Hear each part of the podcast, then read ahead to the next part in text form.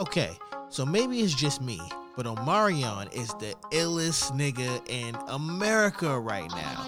I knew that he wasn't unbothered or that he didn't feel no ways and all that shit was a lie, but I did not know that this nigga had this level of petty in him. Not only did he drop Air Fizzle, aka Little Fizzle Pop, off the tour along with the rest of B2K, but this nigga dug up Bow Wow and Soulja Boy and put them niggas on there, which I fuck with Bow Wow and Soulja Boy.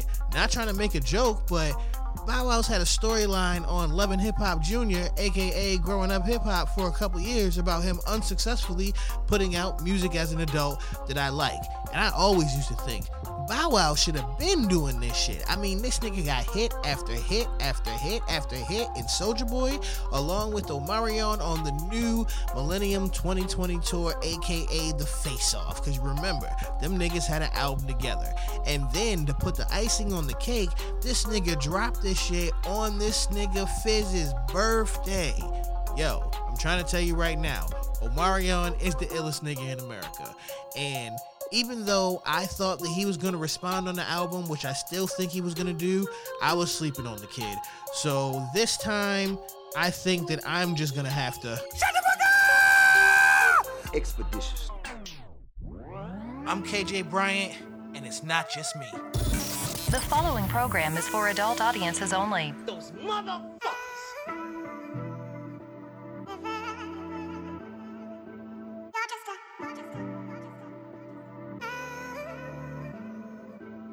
High, high, high, high society. High society.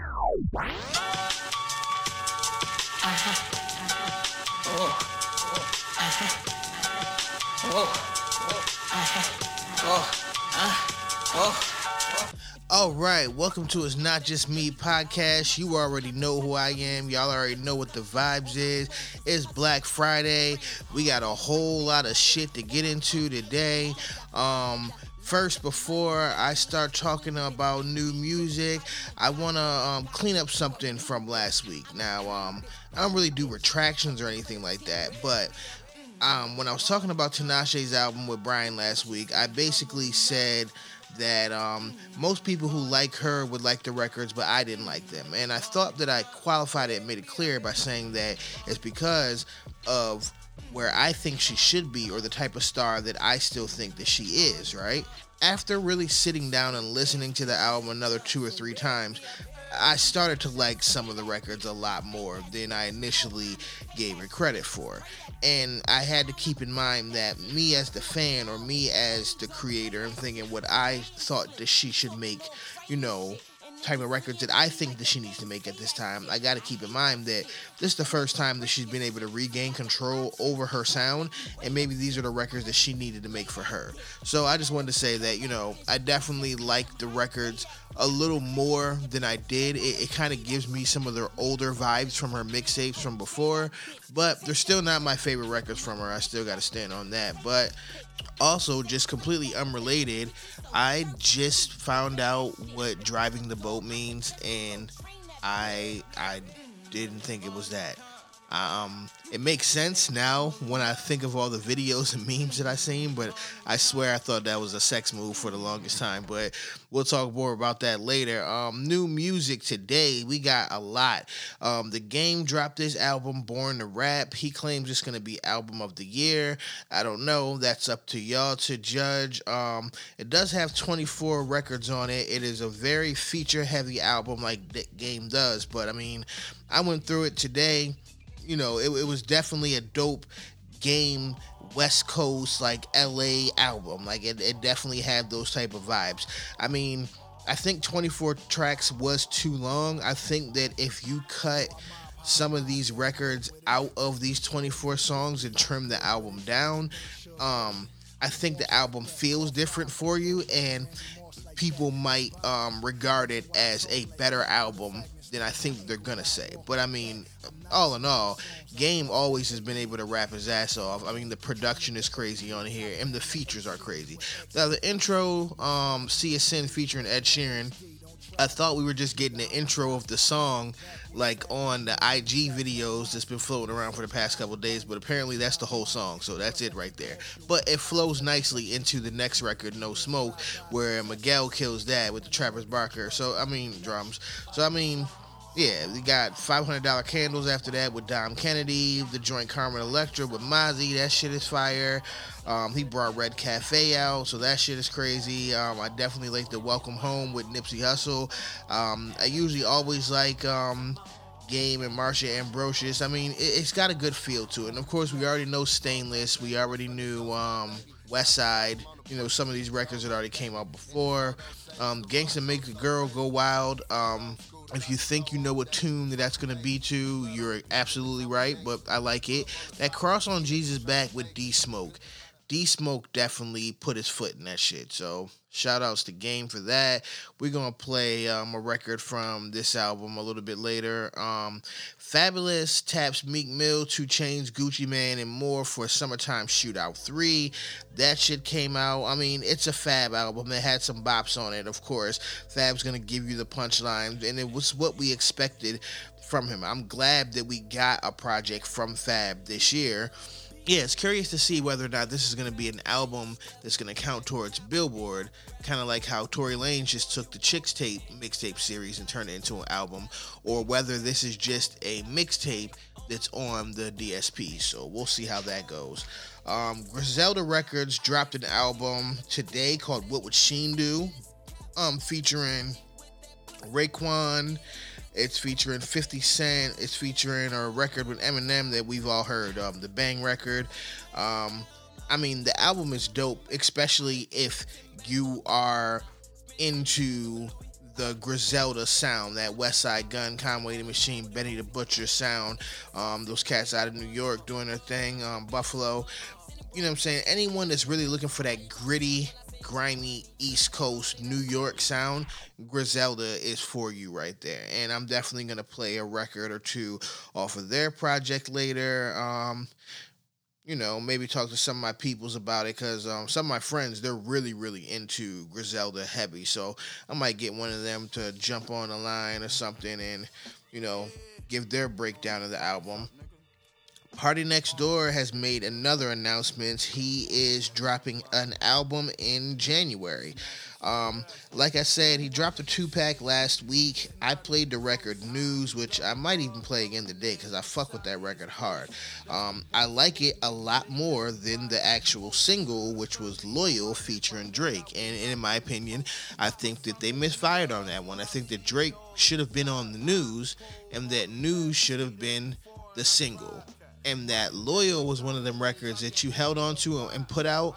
Um, now, with that being said, and, and, this is not me trying to be a conspiracy theorist or trying to create any type of shit like that, but like a record like Loyal, I would see party next door and maybe like a Jorja Smith feature or something like that, right? But I obviously understand why that might not be the best move for him at this moment right now, seeing that a lot of records that he's been working on, at least for the past two years, are probably going to show up on this Rihanna album that we get.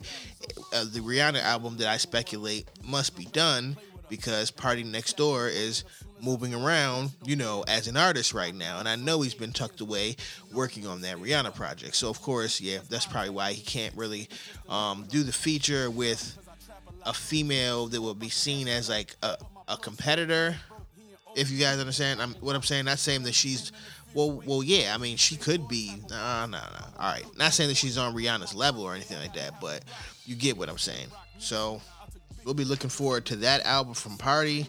Um, yeah, this last last part of this year, yo, there, there's gonna be some dope shit that comes out. I'm still hoping that I'm going to. I, I know I'm gonna get the Jadakiss album.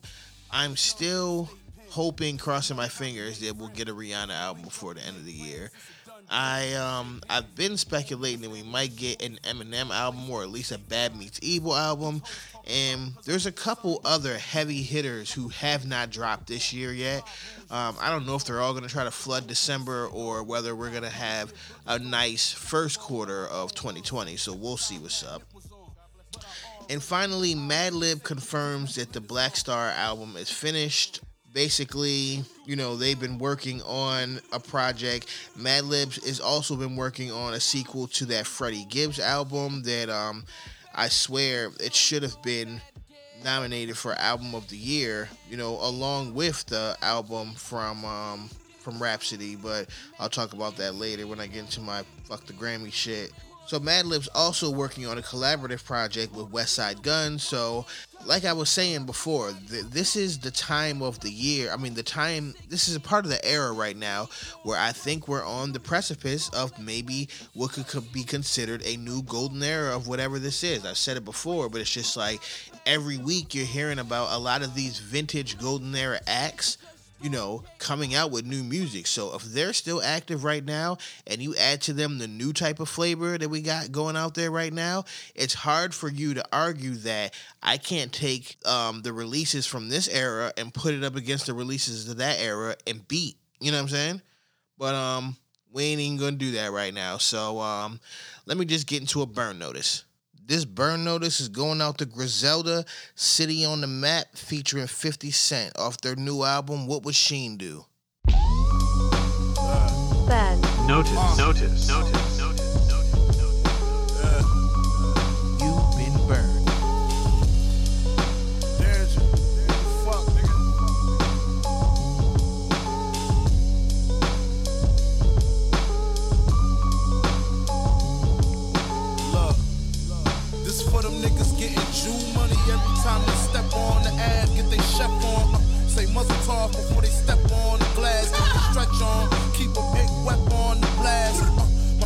ready made, just done collab.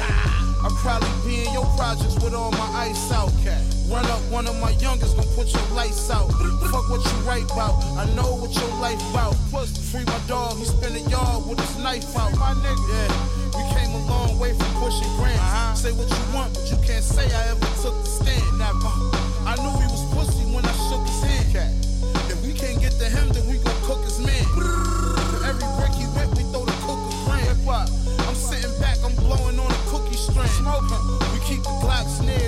not fair. Machine bitch, everything I drop is top tier. Ah, I mean, you see the way the next looking. So you already know the way them checks looking. I put the city on my back, got it popping on these niggas, put the city on the map. Next tour is a quarter mil run. They hated on the team, but we still won. Uh, I put the city on my back, got it popping on these niggas, put the city on the map. I'm Ah. a A student. I do my homework. Notice, notice, No notice. ski mask, put in my own work. I do, do my homework. I do, I do, You put in my own work. Valedictorian, bulletproof DeLorean. My windows thick like 24 hour stars. Kevlar all up in the dash and the doors. Uh-huh. It's rare that I'm wrong, I think I'm ready for war. What's up? I reflect the darkest cloud in the sky. I'm the coldest winter day when I'm out with the K. Chill. Play cool till I come in your frostbit. Let the D's find a strap in the snow after I toss it. You fuck around, I set your ass on fire. Hollow tips burn faster than rubber on spinning tires. I'm a early with the birds. I push up in my regiment. Party with the animals. I bet I get the medal win. I mean, you see the way the neck's looking. So you already know the way the checks looking. Uh, I put the city on my back, got it popping on these niggas, put the city on the map. yeah. Next tour is a quarter mil run. They hated on the team, but we still won. Uh, I put the city on my back, got it popping on these niggas, put the city on the map. Ah.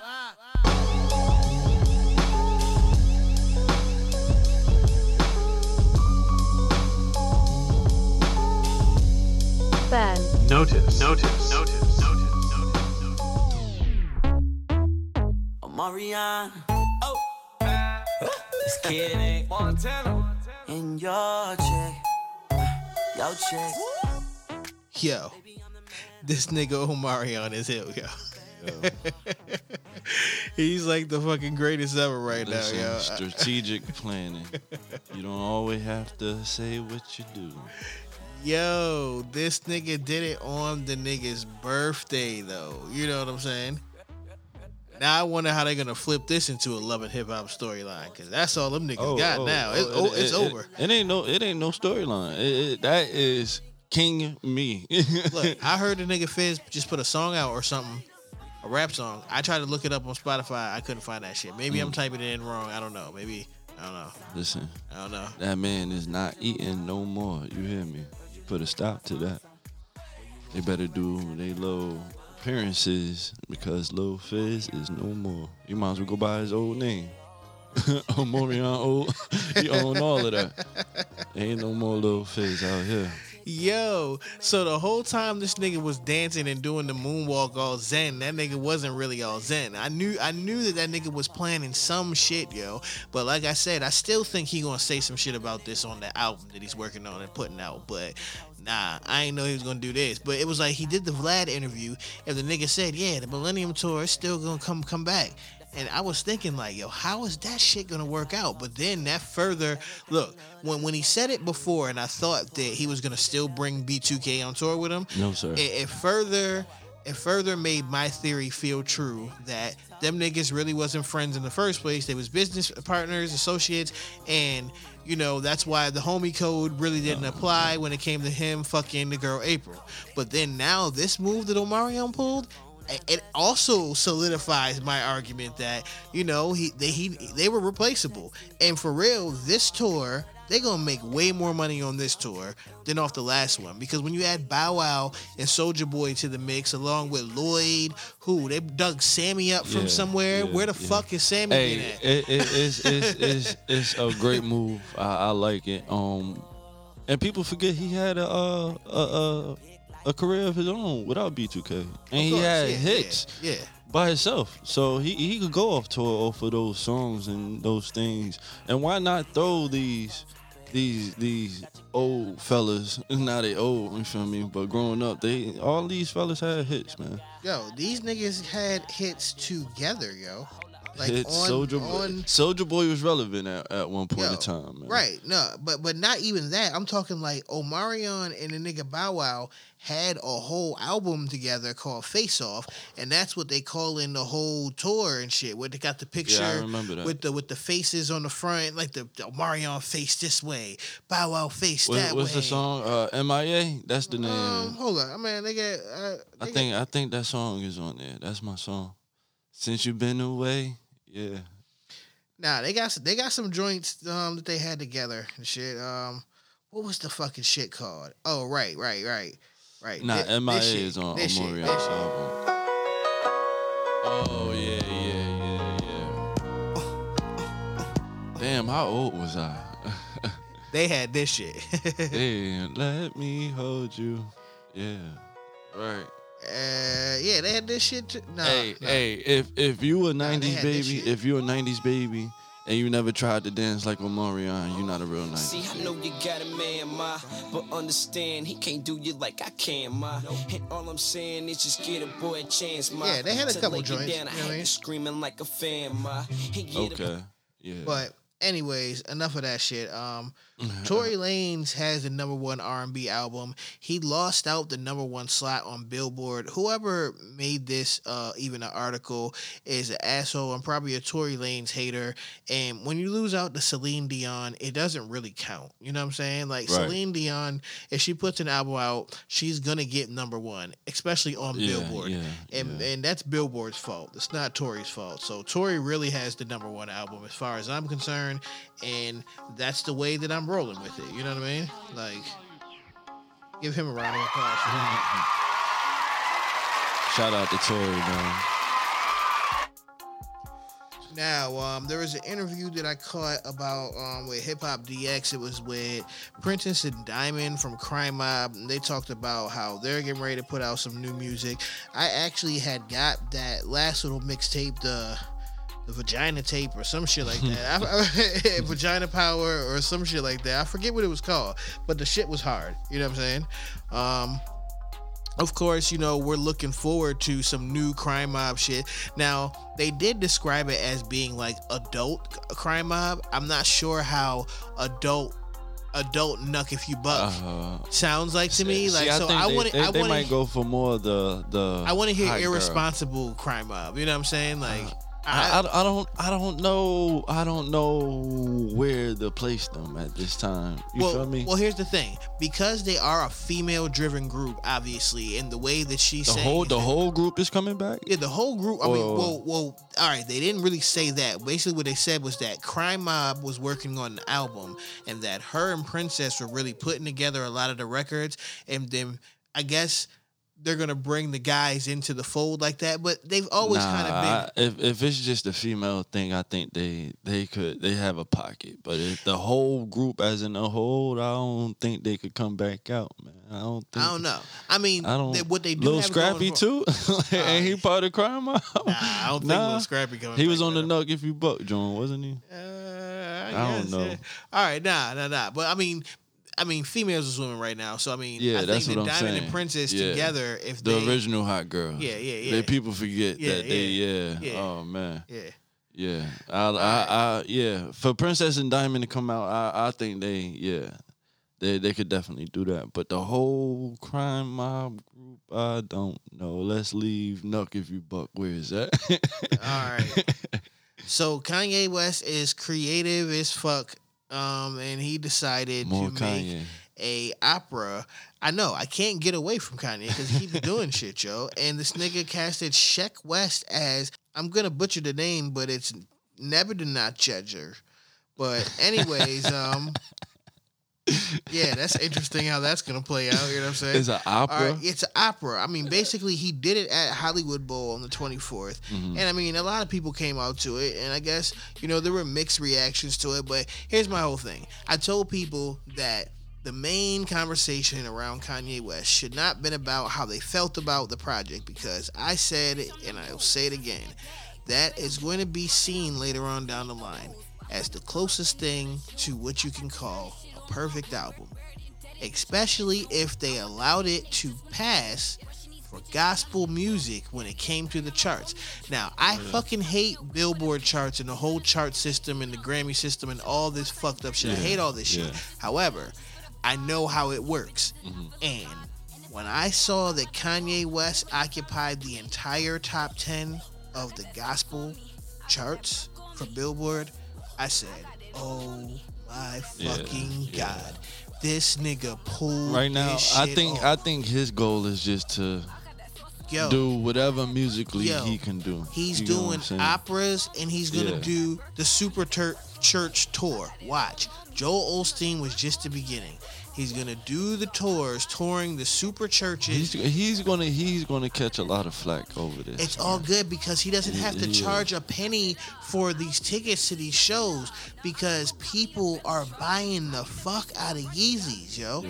You gotta understand, like, like this whole shit isn't about selling music for a dude who's damn near a billionaire now. He's approaching it off of the merch and the clothing and the shoes and all that shit, Yeah, especially the shoes. So for Kanye, man, he can carry this to the to the motherfucking billionaire mark. He, he but this is what I'm saying. When you dealing with churches and and church folk, it's a difference because now you are entering their world. And if you're not perceived how they think you should be perceived to enter their world, then there's nothing you could do about that. Well, think about this. Let me ask you this: Is it is it really being perceived entering into their world, or is it because a lot of them, not not the real sanctified ones, not to get into some religious stuff right now, Right. but I'm just saying that the ones who are pulling a lick anyways, right? Using the church as the lick, getting the bag, you know what I'm saying? Right. Which we know what's happening Right. They are the ones that are probably upset As, because like, the- Kanye has figured out a way to get the bag better than y'all. Right. Supposedly, is- supposedly. Nah, because it- Joe, because listen, like that listen, shit is working, listen, bruh. Joe Osteen caught a lot of flack behind it. You get what I'm saying? And people of his church and Think everything. about this. Think about this. So I, hey, listen, Look. Uh, if he if he could pull it off publicity is publicity. for Kanye, any anything is good for Kanye, right? Yeah. right. They're so that's ta- that's why he probably they are not the talking about the. TMZ situation about the slavery was a choice. They're not talking about the MAGA hat. They aren't talking about this right now.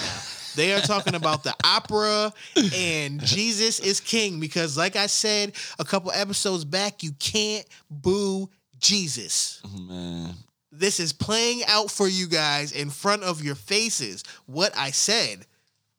Listen, more power to him, man. More power to him. All right, so Nicki Minaj has been in this situation um, with the Tracy Chapman sample for the record that her and Nas had when they were in a little situationship thing back in the day. Um, and apparently, Funkmaster Flex has to do a deposition because, as we know, Funkmaster Flex played the song called Sorry on the radio. And basically, what the case is alleging is that Nicki Minaj gave the record to Flex to facilitate leaking the song in order to still use it to um, promote her album Queen after Tracy Chapman decided not to clear the sample. All right. So apparently, a lot of this case is going to lean on whether Funkmaster Flex um, testifies or not. But I think the problem with this is that the judge has issued um, a factual. The judge has issued some type of. Um, they issue some type of thing. Um, it's called a privilege log. There, there's the word.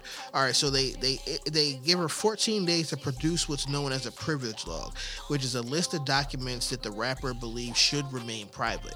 And part of that is text messages allegedly that exist from Nicki Minaj telling Funkmaster Flex to play the song on the radio, and that Funkmaster Flex is going to be deposed about this shit. So if he says that it doesn't exist and Nicki Minaj produces it, he'll basically be perjuring himself. Right. But if he says so, So now you are they snitching. gonna say snitch? so now Funk Master Flex is snitching. Hey, I tell I hey, you better Oh, take the uh Hey, I don't know I don't what know, the hey. Now what hey look, look, look. What is he gonna not say? The, not the court shit is funny, but I'm gonna watch this shit intent and closely, and I would love to see how this plays out. Like I want to see how Funkmaster Flex navigates through this Mm, situation because I mean, as far as he's concerned, it's like he's like, yeah, shit. She texted, she sent me the record and I played it on the radio. I'm a DJ. My name is Funkmaster Flex. That's what I do. Right. Would that be snitching? If if it, it would be snitching if that's not what he's supposed to say. You feel me? Like What? But look now, now here's the other here's the other side of it.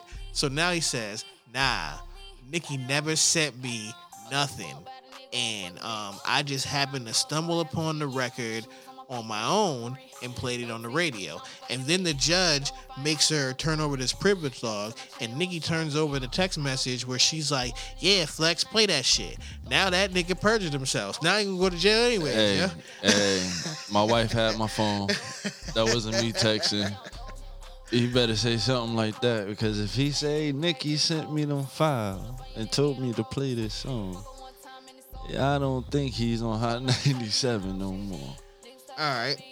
Well, shout outs to DaBaby. He just inked a huge publishing deal with Universal Music On Publishing. baby on baby. Yeah, I, yeah, I love this guy. Um, the deal also covers music released by the Charlotte-based record label South Coast Music Group, which is DaBaby's record label, and it's getting him close to being able to um, to really launch a full ventured company, which is one thing that him and his partner have been looking to do for a while. Um, his partner is an entrepreneur named Arnold Taylor, and he is the CEO of South Coast Music Group. So, I mean, we already know that DaBaby has been killing it. You know what I'm saying? Like he had a breakthrough year this past year. Yeah, Um, definitely. Suge, i- um, Suge is double platinum certified, 248 million streams, and I'm so pissed off that he is not eligible for Best New Artist for the Grammys based on his previous mixtapes, which is fucking bullshit because I'm not even gonna go there, but we all know that they'll th- th- there, there's been someone else who's won before for a mixtape. So he he's not eligible. well, all right, basically, Wasn't he la- on look, the uh, last year, freshman? here's the thing. All right, look, last week I started, I broke down what the qualifications were for some of these things for the Grammys, Uh-huh. and they're very vague and very direct at the same time. Uh, They had to have an ill motherfucker write these, right? So basically, for the you to be considered a new artist, it's based on your activity of when your releases in the qualifying time entered the pub what they can call the public consciousness. I don't know how you quantify when the public became conscious to an extent of an artist and what level that is to consider them new or Like, not yeah, new. is it around your town? Is it the statewide, it mean, it, national? what it You know means what is that the the Grammy committee can pick them the way that they see fit, right. and they have a plausible reason Because why. technically, everybody always blow up in their town. No, it's because Lizzo or Billie Eilish is supposed to win Best New Artist. You can't have DaBaby there because DaBaby would would might win. he's yeah he would Yeah. win. And based on sell, I only heard one song by Lizzo. Well, nah, she. I mean, she's she's definitely killing it. But I- we we gonna get to her later. We ain't gonna talk about her just yet because because because because I, I touched on her last week when we talked about the industry plan shit. But nah, nah. Shout out to her, man. Anybody that's making their money, man. i- yeah, yeah. You found a way, and yeah, and can't nobody take that away from you, man. Shout out to her. All right, so um, there's been some rappers that's been doing this college thing, and it's a dope ass idea, and I like it. Like um, Ludacris is artist in residence at a college um in Atlanta, and rapper Mia X becomes a rap professor um at a college herself, the University School of Music Industry in New Orleans, and. She's going by the identity Professor X now, which is dope. You know what I'm saying? Right. and basically she's like teaching rap and teaching rap structure and performance and stuff like that and i think that this is dope i think that instead of um the older rappers always complaining about the shit that they don't like about the younger generation, mm-hmm. then why don't you teach them with your know-it-all ass self, you know what I'm saying, what the fuck you want them to do? Because Yeah. at the end of the day, I mean, it's always gonna be that way. There's always gonna be generational gaps. But you Right, know, I like when I see artists going to help the next generation of artists understand some of the shit. But look, that- all that. So look, let me ask you this though: Do you think this takes away from the culture? What? Because the the hip hop culture, because from generation to generation, the culture has been built from the ground up, not taught. You get what I'm saying? Right. So now that this is being taught in the classroom, we're basically teaching the culture, which means the culture is going to be more saturated and more watered down, and anybody can now enter this culture. You get what I'm saying? The qualifications to be in a certain lane was different back then than it is now. You get what I'm saying? I can see I can see why why where you would go there. Right. But on the flip side of that, you got to think of the students in that class that can grasp it, the ones that really could be like that next one, then wouldn't it be good for them to learn some type of shit Of early? course, like course. some type of structure, some type of, Of course, idea yeah. of how the business works on the back end, or even just, you know, when it comes Right. to arrangement of a record or what it comes Right, to right, knowing what a top line is and how you can you can sell the melody and the words separately. You know what I'm saying? Right, like, right. like you know what I'm saying? I mean, Little- for those, for those, for those purpose, it's always good to teach and learn. You get what I'm saying? like even I've learned stuff, even just myself this past year. Like, man, once I learned what really how to do, um, what the difference is in the in the in the clearances when Mm-hmm. it came to doing a, a sample from the master versus that and doing like an interpolation of it. Mm-hmm. Man, once I really understood what that shit meant, Right. I'm like, yo, like I wish that I could go somewhere and and just learn all the shit that I don't know but, yet. But you know now, but now the difference is music has been made off of based off of your life story, right? But now, if you're being taught this formula, you could basically just insert the words wherever they need to be. You know what I'm saying? So it's a it's going it's we we ain't gonna probably see it right away. You know what I'm saying? That's for another generation to come up, and, and yeah, we'll probably be old and all that by the time we see that generation come into play. But to me, it's just it is something about the pain people speak. You feel me in their music that's that that makes it that you can't. That's not something that you could teach or you feel me. That's that's experience. You feel me. You can't teach experience. right, right. So yeah, we, we'll. I guess we'll see how that turns out. All right, well, All right, so last week we were talking about industry plants, and it was in, you know, backlash towards Lizzo, who I guess is feeling it. So she went ahead and issued some statements and was talking about how, you know, it's been eight years of touring with negative $32 in her bank account. And, you know, basically she's trying to change the narrative out there of her and basically telling people that, look, I've been out here grinding and struggling, playing shows for free beer and food with no money, constantly writing a song, always hearing no, but always thinking yes, you know what I'm saying?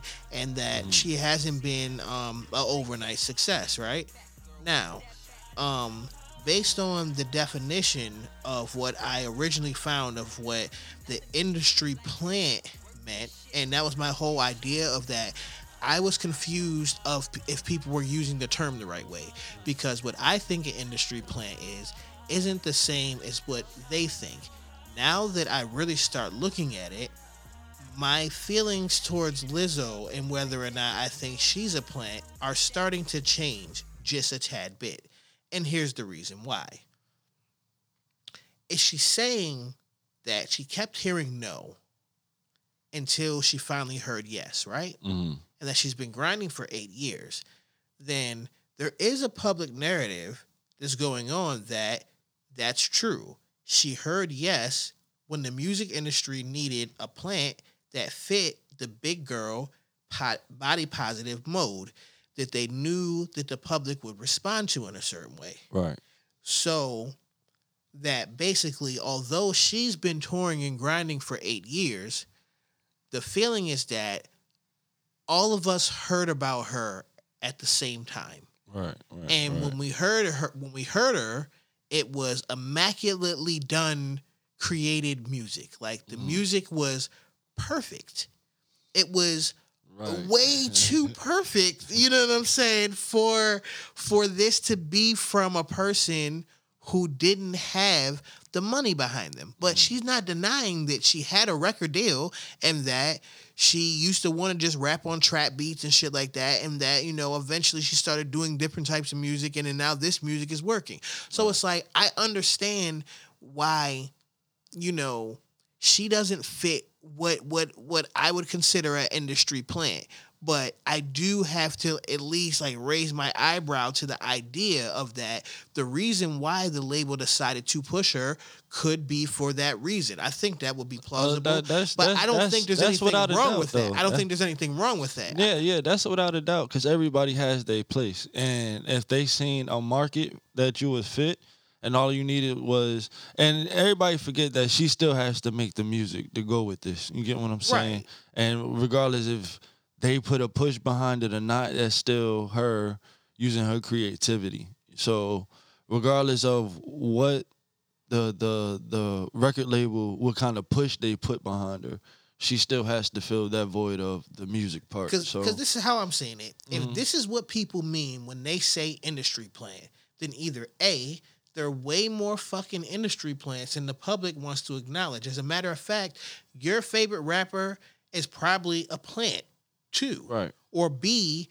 everyone is very confused as to how marketing works. And I'm going to lean towards that because the problem with people in general is everyone likes to think of themselves as 100% autonomous, unique individuals who are 100% responsible for making their own decisions regarding what they wear, what they buy, what they eat, as well as 100% of their own opinions. However, if that were true, then marketing firms and departments would not exist. Some human behavior responses can be predicted to an extent, and psychology is taken into account when certain things are presented to us. So, you know, the gangster rapper that you like might be a plant too if Lizzo's a plant because he fits a mold that you were predisposed So to like. so with all that They- being being said, then everyone's a fucking plant. not then, even you know what I'm saying? everyone, Like, the biggest like- artist in the world Yeah. would be a plant. Drake, if that's the case. But this he is why- started off in acting. He already had a, a, a, I guess, a following from being Jimmy. I used to watch Degrassi. You feel me? So I knew who he was before the music came. So why not throw him in this fold? And by the time he came out, the music was perfect.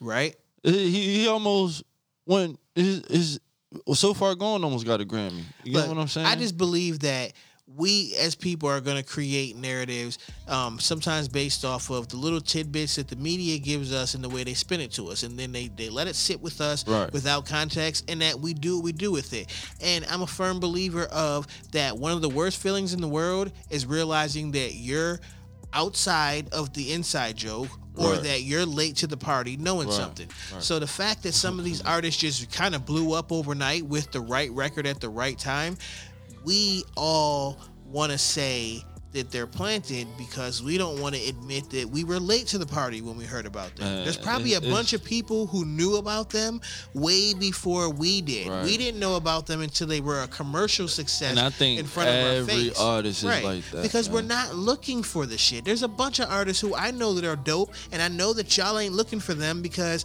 I do all their distribution and I can see the numbers.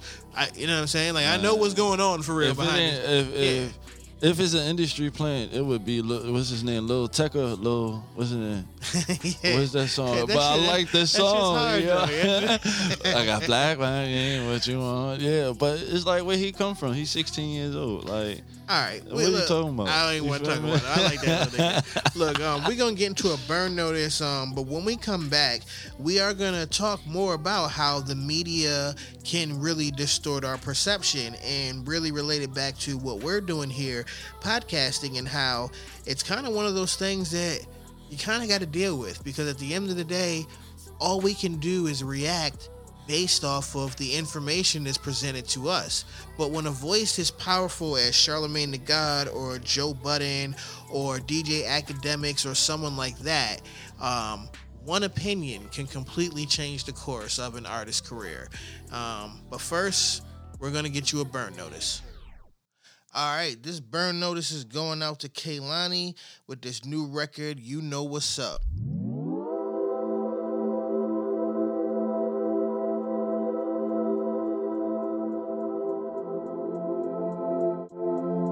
Ben, Notice. Notice. Notice. Notice. Notice. Notice. You've been burned. This used to be my favorite time of the morning. Text you like a morning. Spend the day we ain't spoken. All of me Ben. feels Notice, frozen. How notice, could you notice, let it notice, go like that? How come it always goes like that? Wondering where I mess up at to always go through it, always go through this. Why I gotta beg to be chosen over your vices, over your liquor? Why I gotta ask for flowers? I deserve roses, I deserve bigger. I know you're trying to change, but is it all worth the wait? It hurts to stay just as much as it hurts to walk away.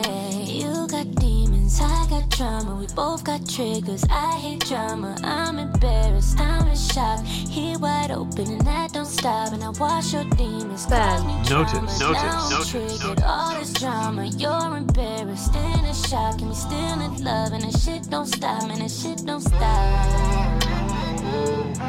Don't stop. Don't stop. Don't stop.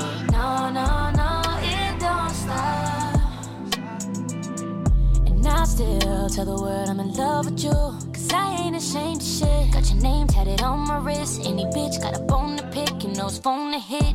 Cause I'm still with all the actions and all that shit. You're still my love, you're still my heart, that's still my dick. Still. Jackson. Still Ben. wanna be Notice. Notice. Notice. So don't lose a girl of your dreams. Waited five years to be on my team. Look damn good fucking with me. Love how I'm always on 20. How I keep it tight and cleanly. Fuck you in the truck when it's empty. And I throw it back when you miss me. And I pull up when you hit me. I'ma say it loud so you hear me. You got demons, I got drama. We both got triggers. I hate drama. I'm embarrassed, I'm in shock. Here wide open and that don't I watch your feelings cause me trauma. Now I'm triggered. All this drama, you're embarrassed and in shock. And we still in love and that shit don't stop. And that shit don't stop.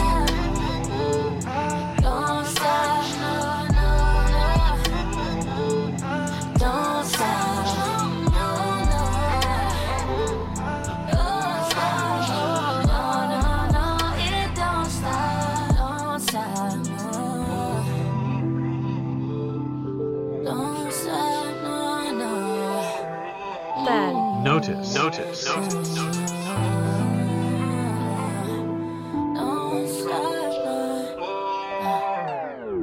All right, so I finally caught that Temptation Island shit, yo. Oh, and that shit is the greatest show on television.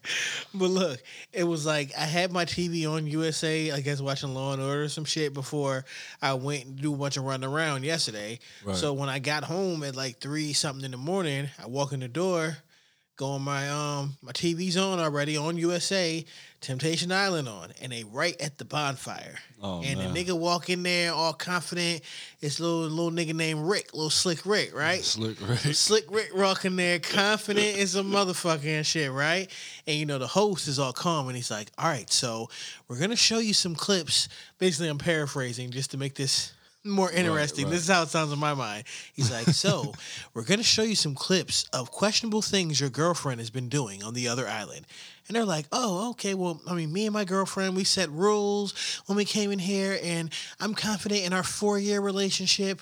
And then they press play, and Rick's girl is getting ready to get some dick from this big muscle bound nigga named Oh, KD. my Big bald head, muscle bound, tattooed nigga Oh, with a beard is in the bed with Shorty. Put, pulled the blankets up. He's getting ready to give Rick girl the dick All the business. all the dick.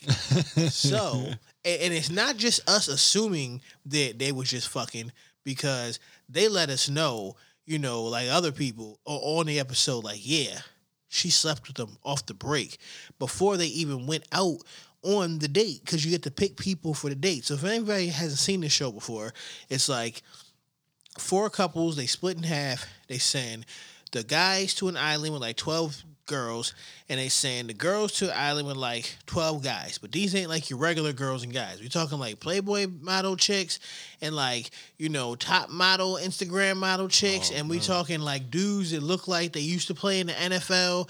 That this like Arabesque man. Ebony Man of the Year is there trying to play sport coat and take your girl. And the crazy thing about All the show is that what they did is they took your regular reality dating show that you put on an exotic island and then you add dirty macking to the equation because that is what this show is. It's like, yo, the nigga be like, so has Gavin ever asked you about your hometown? Like he's never wanted to visit your culture? And she's like, no, I always talk about it, but I try to get him to watch Carnival on TV. And he's like, uh, whatever. Damn. If I was your man, I would never like, like it'd be like super dirty macking going on. crazy. But anyways, Rick girl gets dick down. Cool. Rick is upset. They pan to his face. They pan back to the host face. It's so crazy, right? So then they fast forward down later. Now Rick got this one joint named Medina, and Medina is trying to throw him that Oochie Wally. Right. Now let me tell you, Medina is a bad little joint. As a matter of fact, I went and looked her up. And she happens to be a podcaster herself with a podcast called Cocktails that she does with this other joint named Kiki. And I listened to it today and I love that shit. I fucking subscribe to it and all that shit. But, anyways, Medina is trying to give Rick ass. And Rick is playing all hard to get and fucking shit, right? Pushing her off, right? So That's what you're supposed so to do. so now Rick, because Rick still thinks he can salvage the relationship, so he goes back to the bonfire. Dun, dun, not, dun. not after that. No, Not, no, he goes no. back to the bonfire. His Oh, girl man. is on a date with the same nigga again. So now he's extra hurt about it, right? Yeah. So yeah. now is still trying to give him some ass or whatever. He end up asking another chick on a date just to throw off, right? So Medina ends up going on a date with the nigga who she don't want to go on a date with. But I mean, I ain't gonna recap this whole fucking show. But let me tell you that I don't give a fuck who knows it. I am watching this shit all the way to the end. I am committed to this shit now this is the wildest This- shit I I, have ever I seen on TV. world. I blame like, real world, what the man. fuck? This shit is Real world crazy, popped yo. everything off. Yo. And now this is what we've come to, man. You are and, and then on look, the host, TV. the host with a straight don't care face, what show it is. he'd be like, "So Rick, slick Rick, um, let me ask you, after watching the clip, um, how how does that make you feel?" What? And then when the other guys will be like, "Hey man, like I don't really feel like um I feel like she, my girl's just having fun.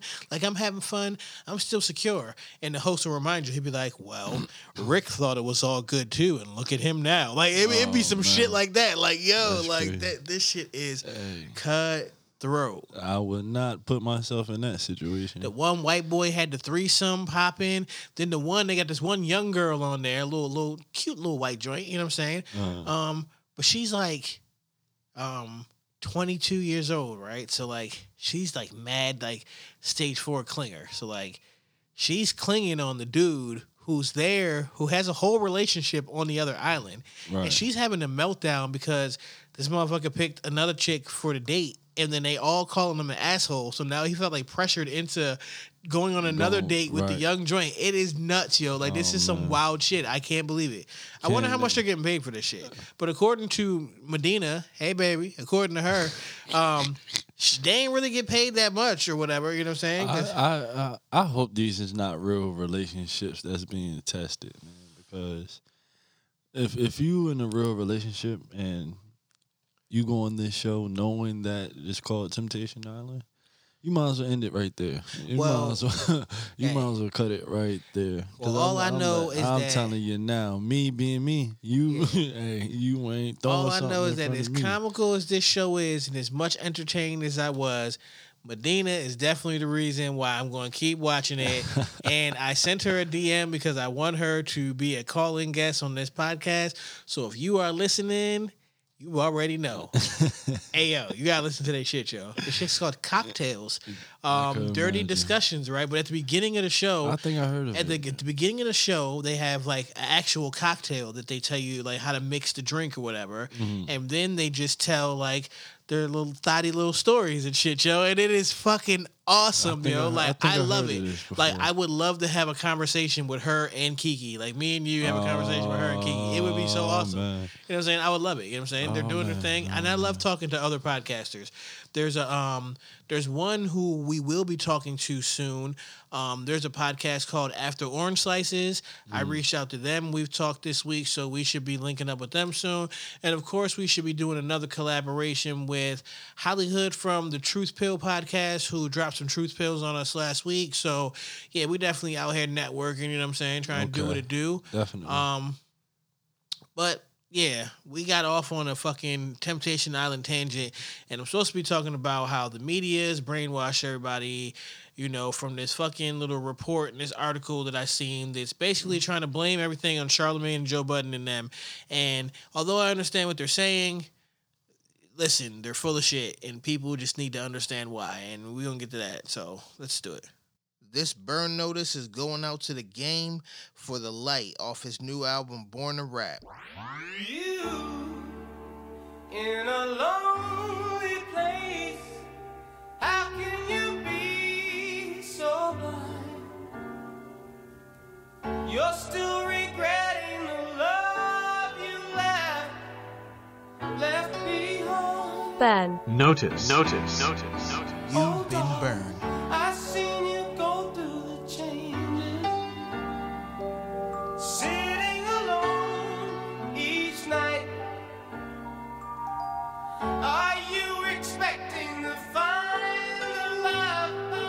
Ben, Notice. Notice. Notice. You've been burned.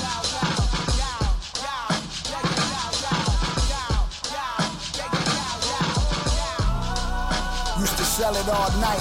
Virgil owe me a percentage of that off white. Take a nigga bitch out of spite. I'm every bitch type. I'm on the block, Rolls truck sitting nice. Niggas still can't see me, I'm hiding in plain sight. Last 15 years of my life, I cut any hip hop nigga fucking throat with this mic. I hit the dealership and get the niggas right. Before you cop it, you gotta ask what's the price. You in the club making toast to your life. I'm in this ghost getting dope at this light. We ain't the same, nigga. Your tickets by the lights. I'm wiping sweat off my Fendi at this Pacquiao fight. Niggas that I thought was wasn't that nice. If it's only hip hop, tell Em step in this light. Tell Cole step in this light. Tell Dot step in this light. Tell Drizzy step in this light. Travis Scott step to the light.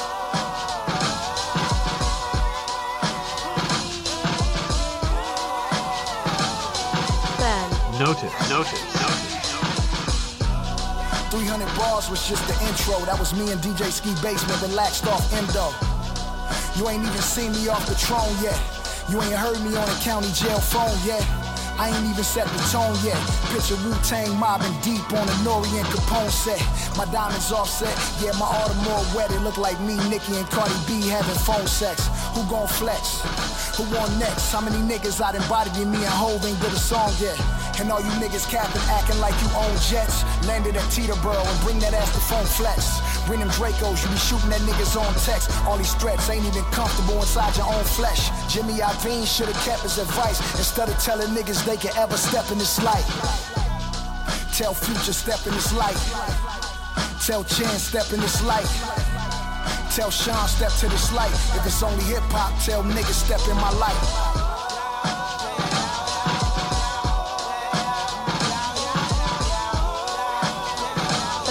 Notice. Notice. I was reading this article. Basically, it was talking about how the media influences hip hop, and more so how media personalities like Charlemagne, Ebro, Joe Budden, Akademiks, people like that, can influence the narrative or the public perception of an artist. And some of the points that they did have did make sense. You know what I'm saying? But all right, I'll get to my beef with it at the end. So Charlemagne is one guy who, if you remember back during the Drake situation, Charlemagne had shitted on Drake so much, every chance he could get on the Breakfast Club, on Vlad, and all that shit, that people of the casual fan, you know what I'm saying, variety, started to side with the narrative that Charlemagne was creating about Drake. So it no longer really became about his music. It was about he was emotional. It was about the antics. It was about these different tactics that they had after him, right? And then when Charlemagne decided to jump on Drake's side in the Meek Mill beef, it changed the narrative and started swaying people over to Drake's side. It pushed him into a different place. Now, even if it wasn't genuine, the enemy of my enemy is my friend, you gotta figure that Charlemagne had beef with Funk Flex, and Funk Flex was riding the shit out of Meek Mill, and then talked about a diss on that was supposed to come out, and then it, he, it didn't happen. And then when it didn't happen, Charlemagne, opportunistic guy, you know what I'm saying, jumped to Drake's defense. Drake made a bar about it, sent bottles to Charlemagne. We all know how that shit ended. So, you know, it was um, one of those situations where um, where Flex took sides early in the beef by pushing the narrative that Drake saw himself as superior to Meek, and that's why he didn't tweet the album. And that completely fucked up the rollout for the Rico single. Because if you remember, right before they had the beef, they had the single on Meek's album. And part of the thing that pushed the beef over the top was the fact that Drake didn't tweet his album. Same thing that Meek had beefed with Wale about before. You see what I'm saying? But if Right. you look at it, when it happened, Funkmaster Flex was one of those guys who was on the radio and on his website and on his little shit and fucking pushing the narrative, um, like making it a bigger thing than it really was. And that's what really helped spill it over. And then you figure he also is the guy who leaked the Quentin Miller references and, you know what I'm saying, overhyped all kinds of shit. Like, if you really look at it, it starts to make sense when they say that the um the media can distort the perception or the same thing with like Joe Budden versus the Migos. Like people might look at it from the outside looking in or from one perspective and say oh well the Migos really won that. Well look at what they had to do. Like they had to parody everyday struggle in their music video and mm-hmm. incorporate the joke back into the music because the joke started to overshadow the music. Like the beef between you and Joe Budden was bigger than your single that you had coming out. And you guys Right. had to do something different to make it work. So it's crazy because I really started thinking to myself, like, damn, how often am I influenced knowing how this shit works and how marketing works to go into an album or go into a situation with a certain expectation, a certain idea that I've already formed about you based on what I've heard about you. And it's crazy because it's true. So then what we're doing with this platform with podcasting, it's almost like, you know, I feel as though that there's gonna be times where I guess in in some people's opinion, we are going to be irresponsible with our platform. But it's only because we can only react off of information that we get at the time, and we may shape a narrative that isn't what it actually is. Right. But without the context of not knowing, we'll never know. And and it just is what it is. I think that's just part of what goes along with this shit. Like, I don't think that this deserves a whole breakdown and a whole study of saying that the media can influence you. Like, nigga, like you eat you've eaten cereal in your life because you saw a commercial for it, and that commercial implanted a seed in your mind that you should go eat this fucking cereal. And you've bought Jordans and all kinds of other shit for the same reason. Nine out of ten things that you do is because you were influenced by some type of outside situation. So it's no That's difference. the, that's the purpose of media, ain't it? yeah. But but what what what I'm what I have to say is um to get around that, uh artists have to be more proactive to me and, and stop being in a shell or too much into themselves and get out in front of these stories before they do become part of the media. You know what I'm saying? Such as the Summer Walker situation and how she goes about it. It might come off as rude or whatever people might perceive it, but she's clearing clearing the air. Like I'm, I I'd rather get whatever I got to say off my chest and to let people think whatever they think. And then after I say whatever I say, you can form your opinion after that. But you you you have to get in front in front of the, whatever is being said. And if you don't, then the media have all right to say what they say and think what they think and paint whatever picture they whatever picture they want to paint. You know what I'm saying? Right, right. Um, and and even if you think about even recent stuff like um like Camp Flog Gnaw situation, you know what I'm saying? Tyler described that situation with Drake being booed as watching cancel culture happen in real time. But if you look at what happened, it's not even just that. It's that the ne- the media just pushed the narrative in the headline. Drake got booed at Camp Flog Gnaw. When I first saw this, that's all I got from it. So I said, Right. "What the fuck?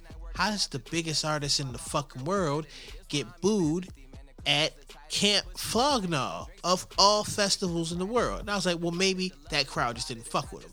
But I didn't have all the information. I didn't know that he got booed from Frank Ocean fans who creatively imagined that Frank Ocean was supposed to be at a concert that he never said he was going to be at. See, the media didn't give me that part. The media knew that part, but they decided to push the part of the narrative that they wanted. And that shaped my opinion of the whole story when it first started. You see what I'm saying? So I, I can see how this shit happens in real time because it just happened to me. Now, um, I don't think the media is swaying me wrong with this one, or maybe they are, but the alleged Patreon account of Joycelyn Savage is shut down. For those of y'all that don't know, a Patreon is like a personal crowdfunding type of thing where you can raise money for yourself but it's basically so like your patrons can get like exclusive content and shit like that but basically whoever the person was um that was associated they don't know if it was really her but Joycelyn Savage is like one of the ex-girlfriends uh, of r kelly and that she was basically going to um, tell a bunch of exclusive stories of like all kinds of crazy shit that R. Kelly did to her. So I don't know. That's some So wild. now she's on the shit. other side. Um, I guess I mean basically, I mean they shut the Patreon account down and they refunded all the money to all the people. But there was a bunch of people apparently that bid money or like paid money that was looking to get Oh, yes, some of they- these they- stories. They want, yeah, they want that story. Whatever she, was- says, is, she said she said determine how much things. She said things I'm going to reveal that was sweared not to see light of day by uh, NDA. She said I'm risking my life for many others. This story is 18 plus and only for mature audience. I want to make sure my story is very detailed as I can remember. And um, yeah, it's some crazy shit. So Yeah, he he's going away for Right. a long time. When she comes out with this, and this is supposed to be his trusted. You know what I'm saying? Right, she's gonna get that shit straight from the internet. All right, so Bernie Sanders walks out the Young Thugs, pick up the phone at a campaign rally. Sir. Now, listen, I like this shit, right? But of course, you know that there was a, a, a group of people on Twitter who was upset and said that the fact that it was um, he chose a Young Thug record meant that he was pandering to black people. Listen, when Hillary Clinton was doing it, it was pandering because it didn't feel Right. we didn't, we just didn't feel that. Right, But we're all right with Bernie doing it. I think we're okay. with Bernie has Yeah, yeah. got our vote already. Yeah. First of all, it was already said if he ran again, then we was you feel me? He's already going Because you got to figure, he went to Detroit and sat down in the nail shop with Cardi B. So after he did that, yeah, it's logical to come out to a Young Thug record. Yeah, he's you know what I'm saying? like he man. sat down and and, and, And, and I think this is the time where we we make that smart decision. and he did Obama's that going, early. He did it early. Yeah, Obama's going. This is the next near thing. You feel me? We're gonna get to close to Obama. Besides Michelle. Now, whenever she runs, you know she got she got it on lock. But this Bernie move for right now, this is what needs to be made, man. Shout out to Bernie Sanders. Yeah. So Elon Musk, nut ass, got um rich motherfucker problems. hand. But some super rich nigga shit, um, Super where rich, yeah, your net worth dropped seven hundred and sixty-eight million, and you're still one of the richest people around. So basically, he came out with this. If I lose a back- quarter, I'm hurting. You hear me? he lost seven hundred. Uh, what million? He had some futuristic Cybertruck shit, and it was supposed to be all bulletproof and all this shit like this, right? So they uh, hit the door with a sledgehammer. Ooh, everybody in the crowd's like, ah, look at this shit. and he's like, look, even there's armored glass. That thing could stop a bullet. Look, and they throw this little metal ball at it, and that bitch goes psh, and shatters. The nigga Elon Musk is like, what the fuck? You know what I'm saying? And then they're like, let's try another one. Sabotage. They threw it at the other window. Psh, breaks again. you know what I'm saying? They're like, oh, well, we'll just fix that shit in post. Nah, Man, no them sir. stocks, we wanted to see that them now. stocks did a motherfucking tuck and dive, nigga.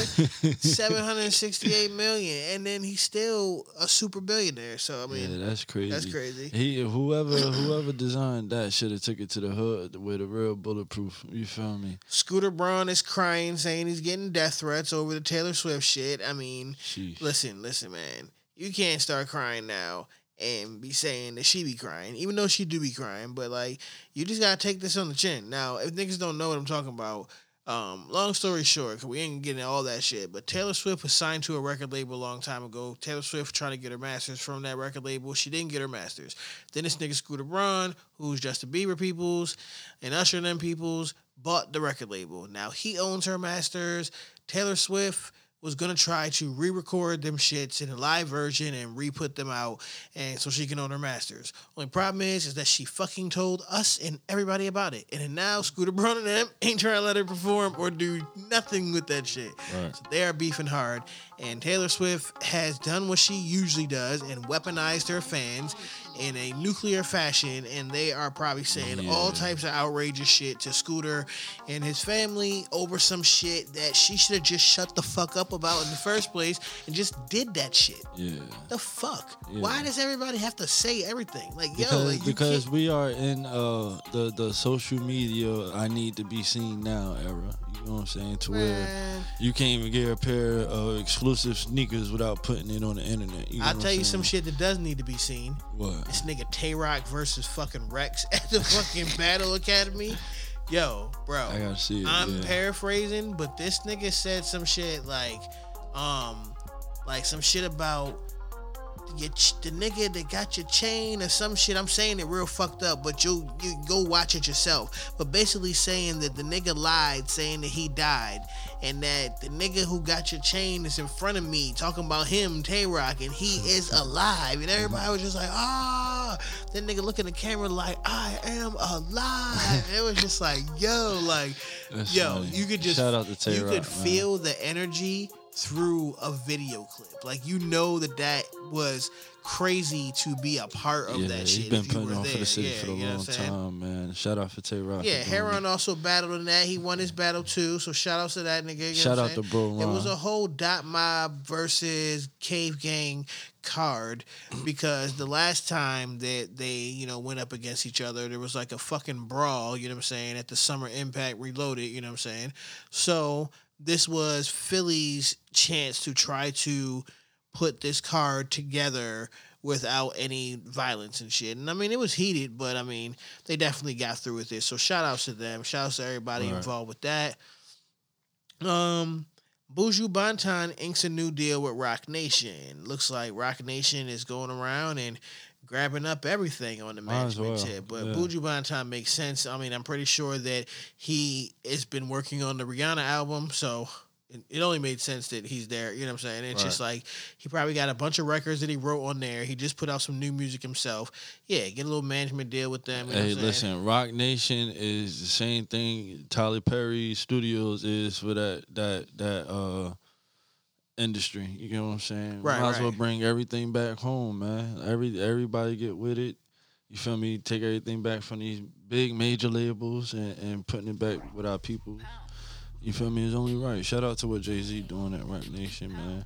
And and more more importantly, he he's in head of the new prison reform with Meek Mills, man. And I think that's going to be more important than anything else because that's that's changing lives beyond just music. You know what I'm saying?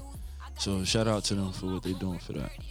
All right, so Floyd Mayweather is coming out of retirement, I guess. Oh Jesus! Um, he was with the nigga Dana White, the UFC guy. So I'm thinking that this is Conor McGregor with Floyd, in the UFC. please don't do it. I don't know. I don't know how that works. Please don't Like, I mean, it. here's here's my thing. If Floyd can just make you have to box him the whole time in there, and you don't get your rest of your body to him, I guess so to speak, he's then not. maybe. But I think Conor McGregor is probably going to beat the shit out of Floyd Ah. in a fucking UFC cage. Uh, See, this is a anything goes, man. Floyd, he's too much. That nigga a- can use his feet and his Ah, elbows and all Floyd, that shit, yo. don't do it. Unless you've been secretly Maybe training yeah. for the, for the past two I and a half maybe he has. years. I uh, would never sleep on Floyd, but this is a different type This of is not situation. no, sir. Please don't do it.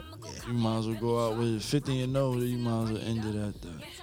You feel me? Don't get in that octagon with any of them. I don't care if it ain't Conor McGregor. Any of them boys is. That's a whole different world. like, that is not our sport, brother. Don't do it.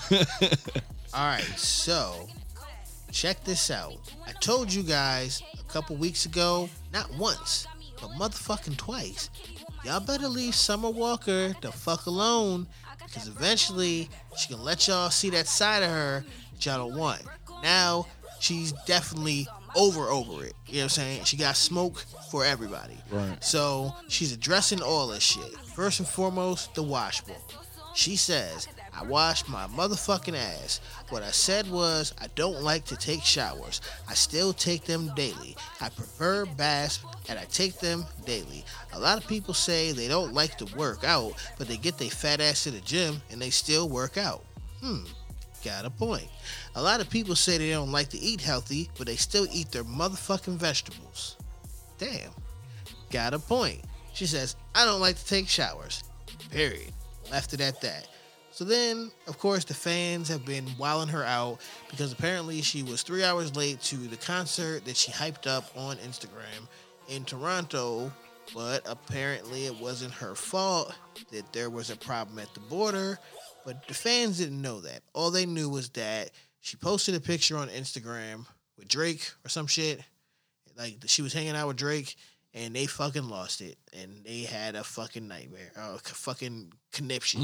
like they went the fuck off, yo. You know what I'm saying? Like, of course they're already they're already killing her anyway with the memes and all that shit like that. But then they just went in on her. But then she said Toronto borders are out of fucking are out of this fucking world. She said they held my motherfucking truck up with all my equipment, my band equipment, that motherfucking thing in the back of me to be spinning. I fucking love her. that motherfucking thing in the back of me to be spinning. I know what you're talking about, baby. Right. Uh, they held all that shit up at the border for mad long. So, bitch, how we gonna play a show with no drums, no fucking mics, and no motherfucking guit- guitar? See, it's out of my motherfucking control. You know what I'm saying? She's saying a lot of motherfuckers. That means that she got the smoke for y'all. I told you, stop fucking with her. Right. Then Wendy Williams apparently has been talking shit. As I've been warning Wendy for a little while, Wendy needs to chill out because one of these joints is gonna be time enough for you, and you might have found one. She said, when people tell you what literally was going on with them, and then people still continue to bully them. She said, like Wendy fucking P. Williams, that bad built bitch. yeah, right. she said, I don't even understand how she could ever. Looking how she looking. Let me stop because I didn't come on here to spread negativity. I just came on here to explain myself. She said that bad built Yo, that's. Oh man. Oh man. Uh, shout out to Summer Walker.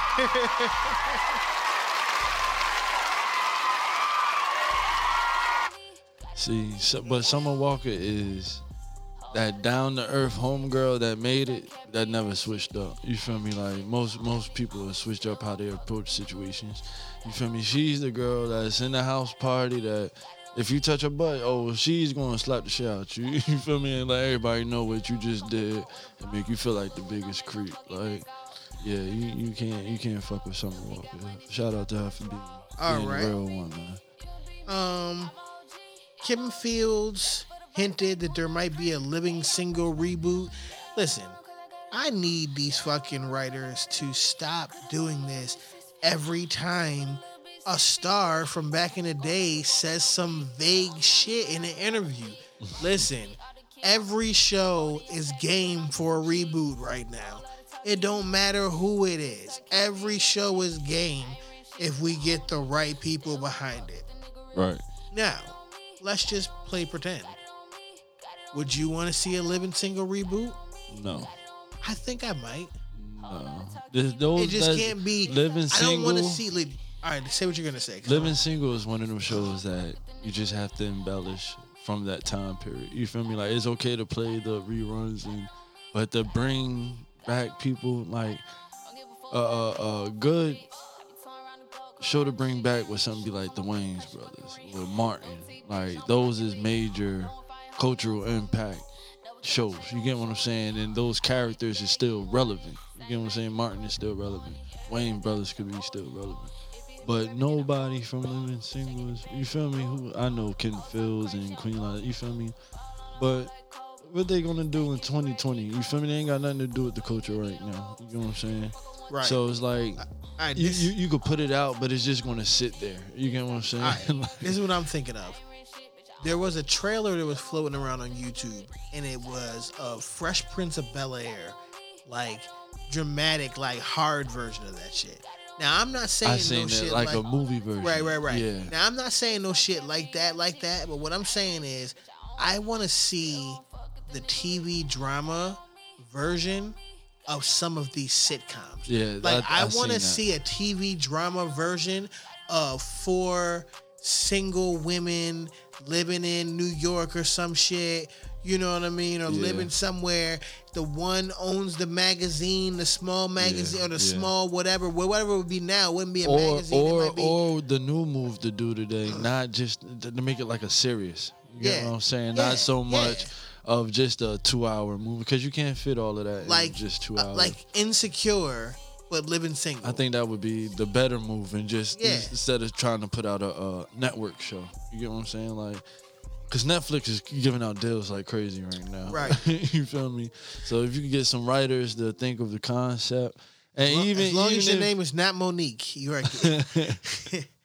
uh, yeah, right, exactly. That's crazy, man.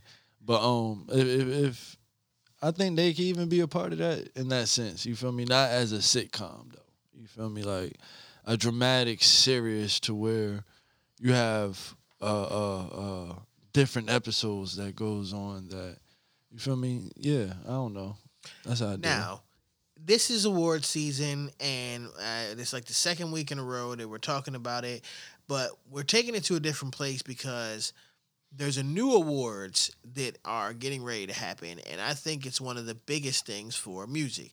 Now, first and foremost, we all know that the Grammys is weird as fuck how it's set up. You know what I'm saying? Yeah, you have to be a member of the our of the Recording Academy to vote on the people that are nominated. Then there's a special panel that votes from there to the final nominations. Then you can vote again, but then another special panel does the final vote. So so you have to be a specially selected person really to impact the final vote. Now, any person who meets the qualifications to be part of the Recording Academy can vote in some of the process of the Grammys. So I do think that that's one thing that I think we need to educate more songwriters and producers and artists about to just pay those dues to the Recording Academy every year so you can be part of the Grammy process. So maybe we can start getting some of the people nominated that should be nominated for certain shit. But going off on a tangent, I really wanted to talk about the AMAs. The AMAs tried to do it somewhat right, but it's still somewhat skewed. And what I mean is that Post Malone won favorite rap album, right? Mm-hmm. Over Meek Mill and Travis Scott in that category. Mm-hmm. Now, I'm not going to beef too much with Post Malone over whether that is a he rap. hit the biggest lick in music ever, yo. Nah, I'm not even gonna beef with it off that for the simple fact that the category was favorite. And the way the AMAs do it, which is different than the Grammys, is that the AMAs are completely fan voted. So fans vote on the people who win these awards. So if Post Malone won favorite rap album, all I can say is that the fans who watched the AMAs and were aware that their vote counted voted for him more. Can't mm-hmm. say anything bad about that. Right. Right? Still kind of flawed, but not as fucked up as the Grammys, right? the Grammys, which hold the most weight, because for an artist, there's a different dollar amount you get paid when you can say the Grammy Award winning before your name Right. it holds more weight than the American the AMA award. Well, no, no, that one holds enough weight, but not as much as a Grammy. Right. Definitely holds way more weight than Grammy is the BET definitely the award. yeah, holds more weight than the BT award. That's just simple as plain. You know what I'm saying? But Spotify is doing an award show, and I think more artists need to pay attention to this. Now, Spotify is going to do the inaugural version of the Spotify Awards um, on March 5th in Mexico City. Now, the reason why is that Mexico City is the country where the platform was originally founded in 2013 and it also happens to be its single largest market, you know what I'm saying, bigger than LA and New York markets, meaning that in Mexico City there's more users per capita, I guess, mm-hmm. than there is in LA or in New York. So they're doing the first awards there. And I assume that they're really going to lean into the Latino community, you know what I'm saying, when it comes to a lot of the music and the performances. They're broadcasting the award show in Spanish, you know what I'm saying? The promo videos are in Spanish, all this shit like this. What I'm saying is that every American artist right now who can get to Mexico City should go there in troves and watch the live stream if you can't go and support this thing and make this shit the biggest trending topic in the fucking world Right. when it happens. Because if you do, this could be the answer to a lot of the fucking problems that you guys are having. Because Billboard and radio controls the influencers and the gatekeepers of the heavier valued award shows like the Grammys. You see what I'm saying? And the radio support goes to the bigger artists who have the big budgets, who are still behind the big machine. Right. But if you remove that shit out of the equation and the charts are based off of who we're actually listening to the, most, People. I can guarantee you that the top 10 of Billboard right now looks completely different if we are going based off of hmm. purely the listening habits. And that's what the Spotify awards are going to do. Your plays, patterns, and habits will help determine the award categories, finalists, and winners. So it's going to be a reflection of what fans are actually listening to. Right, right. But some way, somehow, they still gonna try to downplay it because the, the Grammys has been the pinnacle for too long. You know what I'm saying? Right. But people, that's the thing about it. I need people to understand me and understand me good. You can change all of this shit. You just have to make it a thing. Like, listen, y'all made the fucking chicken sandwich a fucking thing. that shit was equivalent to like $35 million in advertising. So believe me when I tell you that if you want to make the Spotify Awards a fucking thing, you could do that shit just like you did with the stupid fucking chicken sandwich that's not even that fucking good. It's all right. I had ate one? one. I thought I was gonna have a. I, I thought I was supposed to have like an orgasm or some fucking shit when I ate it, and that shit was just all right. I mean, it was a big chicken sandwich. It was a Uh. big piece of chicken. It was very well cooked. I'm not. I'm not. I'm, I'm lying. Listen, listen, listen. It was. It was. It was a good chicken sandwich, Right. but it wasn't good enough to make me lose my fucking shit. had no special sauce in there. And it made me want to lose control, like I smoked crack or some shit. Uh, see, like yo, it, people man. were acting like that they one. smoked fucking crack, like it was crazy. crack in that chicken, yo, and it wasn't like uh, that. Nah, son. Yeah, That's so crazy. all right. So moving on. moving on. Billboard is doing some shit and they are changing the merch and album bundling rules for charts in 2020. So basically, let me just break it down for people. All right, look. Last year, Kanye, Tyler, Post Malone, Ariana Grande, Nicki Minaj, all these people, you know, landed number one albums on some type of chart due to bundling. Basically, they sold some merch that was bundled with a digital download of an album that you never actually had to go download. So every time you bought a piece of this merch, you really were buying an album.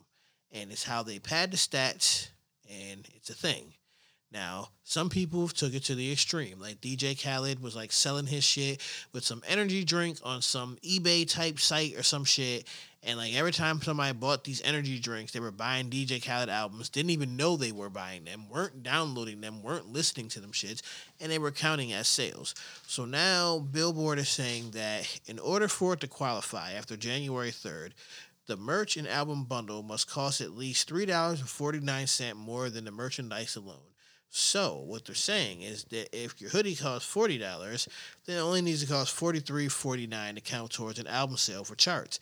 I think now that they've structured this, that this could be the biggest lick for independent artists ever right now. Right. I need you niggas to pay attention to me. See, I know that I say that shit a lot, and it sounds like that I'm trying to be a Mr. Know It All, but I'm not. All I'm doing is regurgitating back to you what I read with a little twist of my analyzing of it. Listen to me. What they're telling you right now is that $3.49 markup on your merch right now can count for an album sale. So, in theory, if you could sell 500,000 pieces of merch, you can go gold even if a nigga never listened to your fucking shit.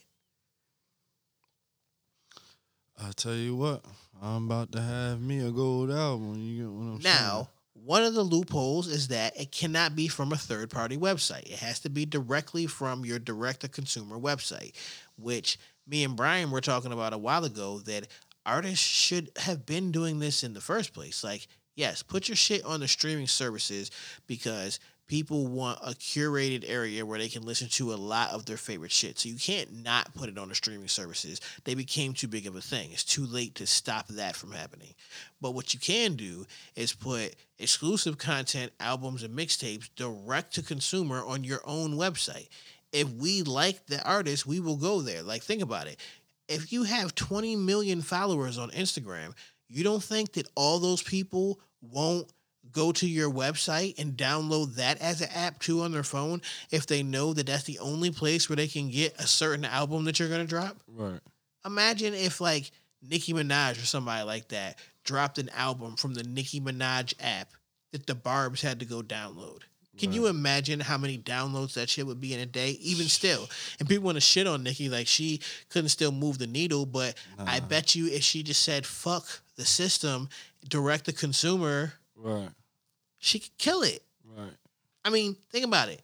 She killed it last time. It, it got overshadowed by the narrative that the media painted based off her antics because she wowed out because she ended up as the number two album and Travis Scott ended up at this number one album. And mm-hmm. for her, number two wasn't good enough.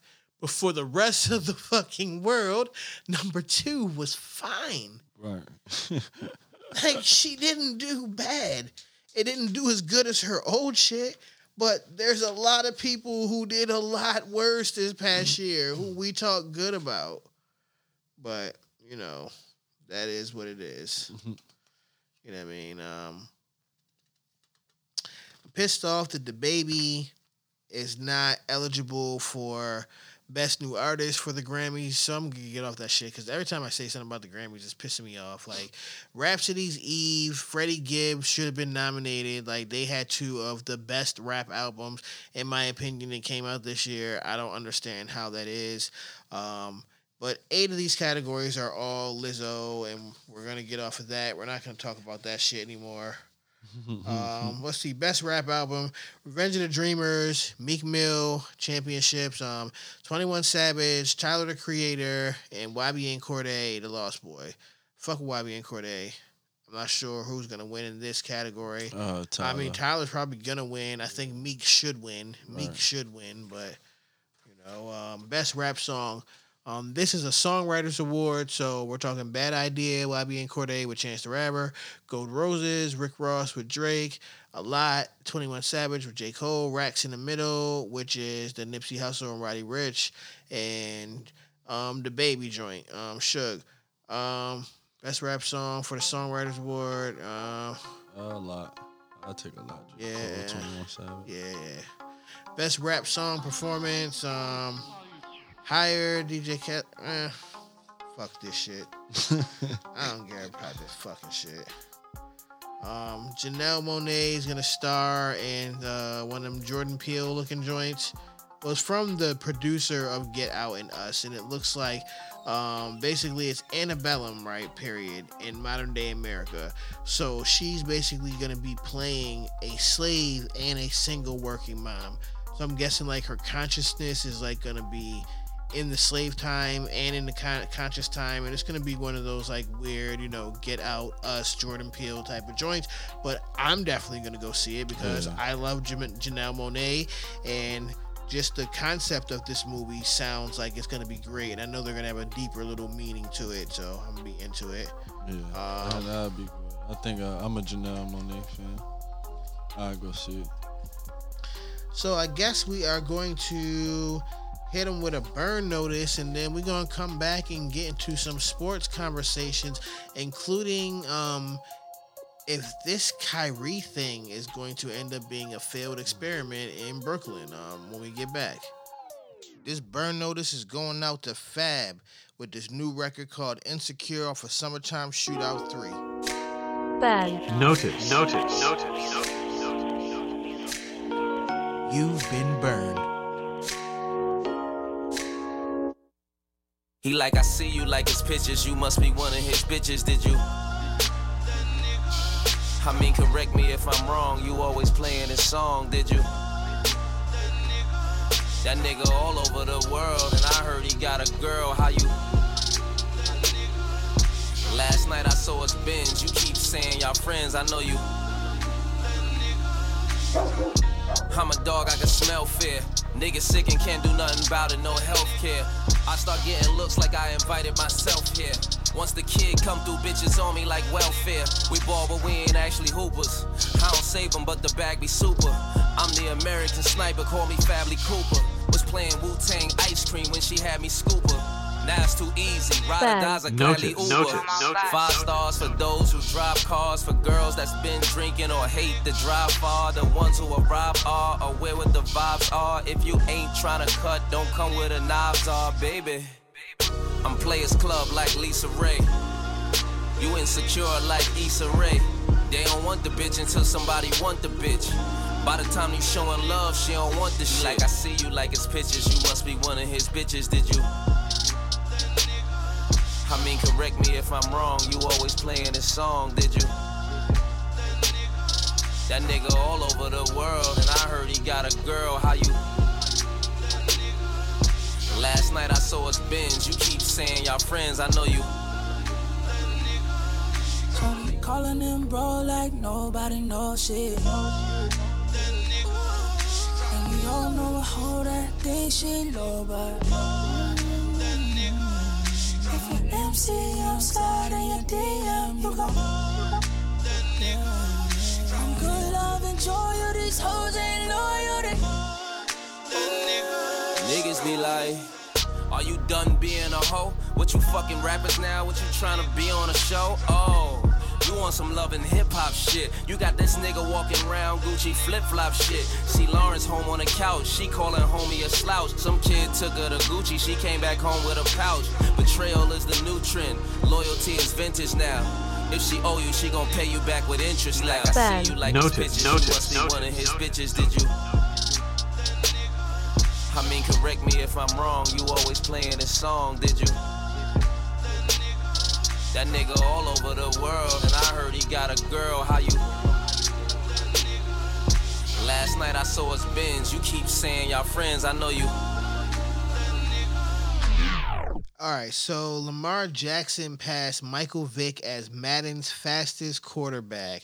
So the torch was passed the other day when they updated all the Madden ratings, and Lamar Jackson was 96 speed. The fastest quarterback ever on Madden before was a 95, Michael Vick, and Michael Vick congratulated him on passing the torch.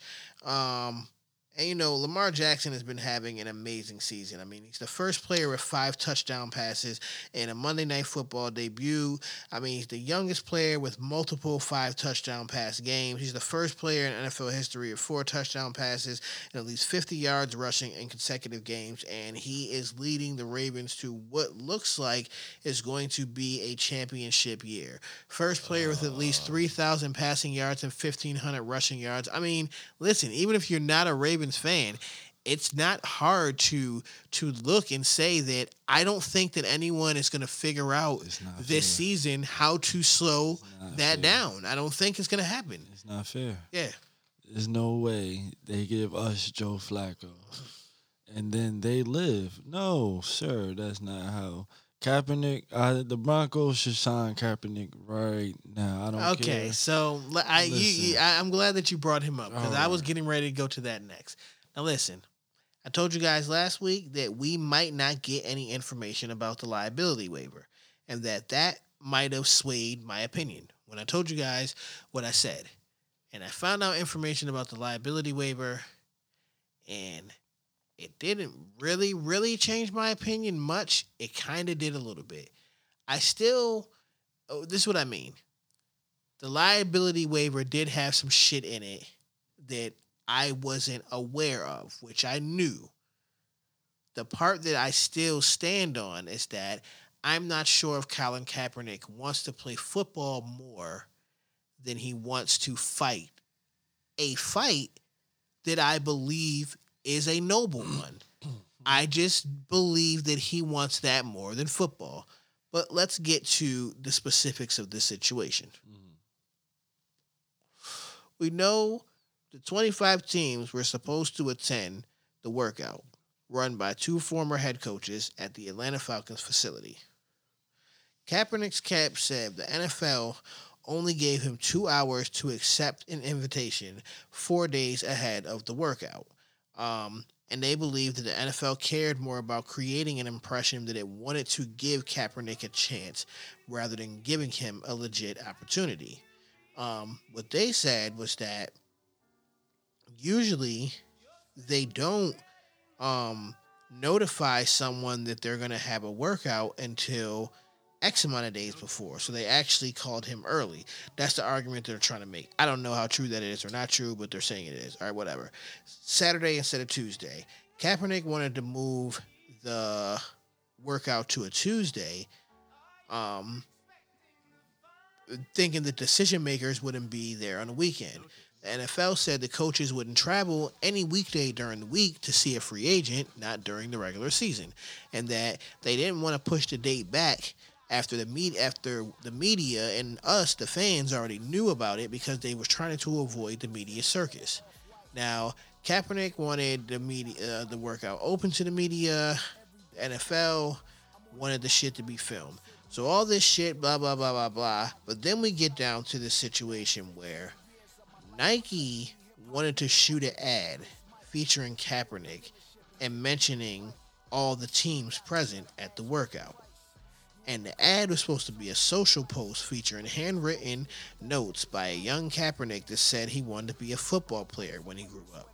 But the spokesman for Nike said they didn't have a, a film crew at the workout and declined further comment.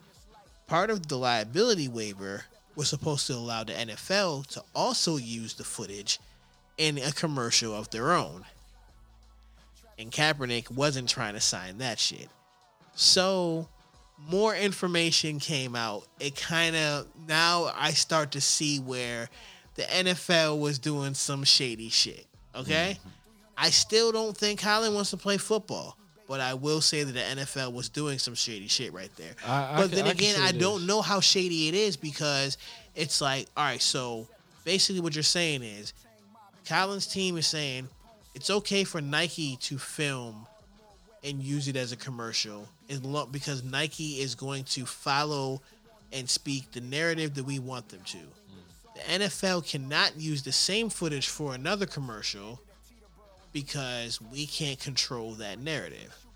You see what I'm saying? It Right. make it feels like that he wants to control the terms of a workout that would not be terms that the NFL would agree to for any free agent player.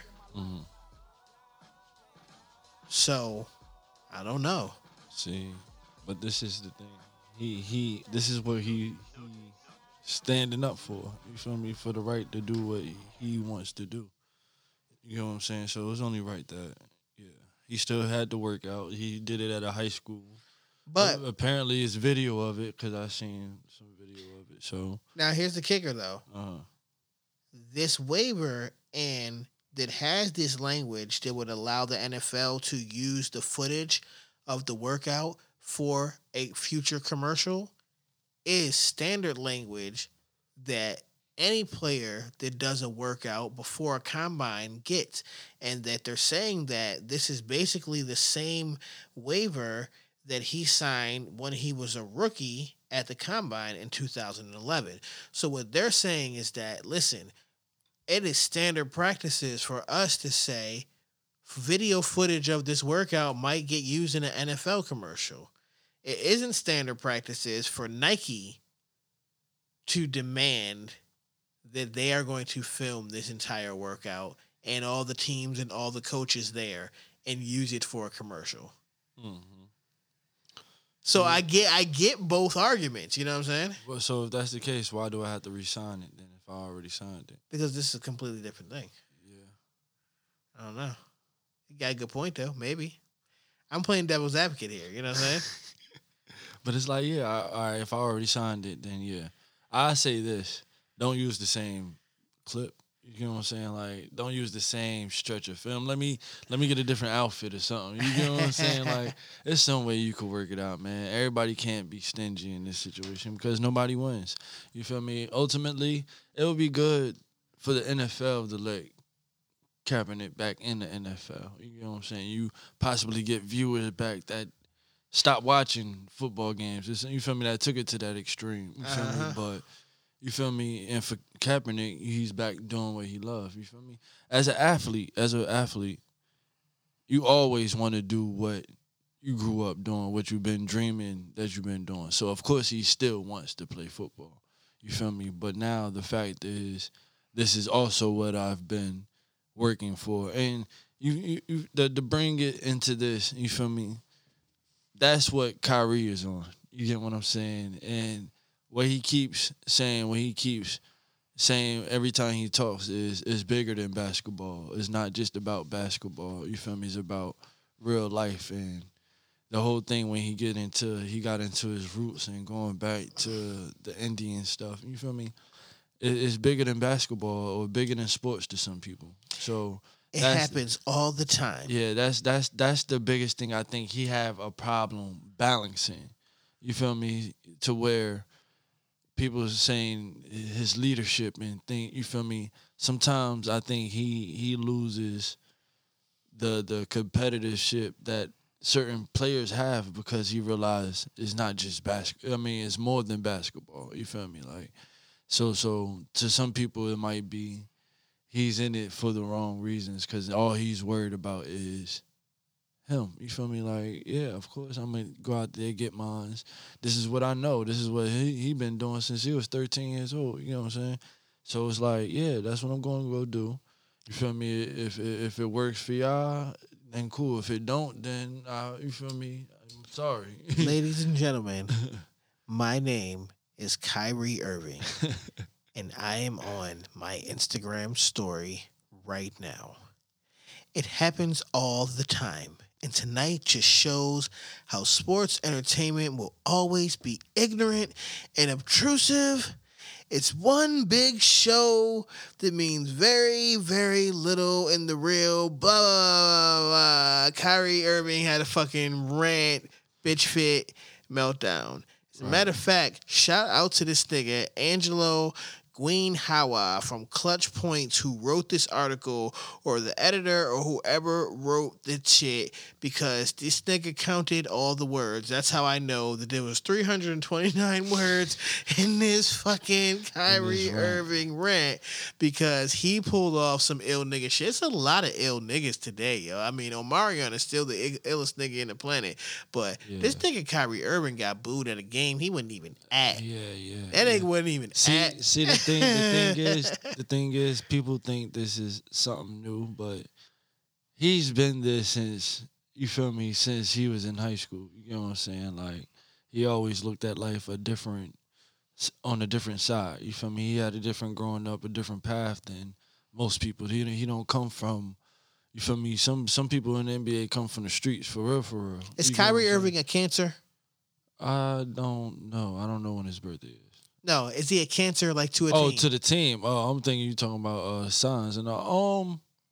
If if Did Kyrie if Irving make the Boston Celtics better or a worse team? Are they better now without talent him? talent wise, yeah, he they they're they're better than they are this year, I believe, because you know he's he's very talented. But if you can't get on his level mentally, then you're gonna always have that that you feel me that thing. You feel me? You're not gonna get along with him. So is it the team that can't get along with Kyrie culture, or that Kyrie can't get with team culture? Um.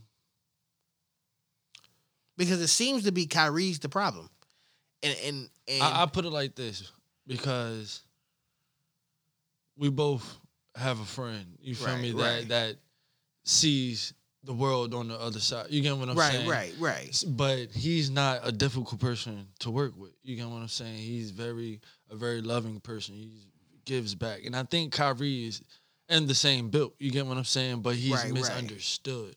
You feel me? And this person is often misunderstood also. Okay. You feel me? So when you come off as misunderstood and people don't understand you, then it, it, it kind of get agitating when you get these things put on you. You get what I'm saying? Like people don't know his personal relationship with with the other players. You get what I'm saying? Right. All they judge is court. You feel me on the court, and that's what he's probably saying. Like it's more than just bas- basketball. Like he probably him and Jayson Tatum has the same agent.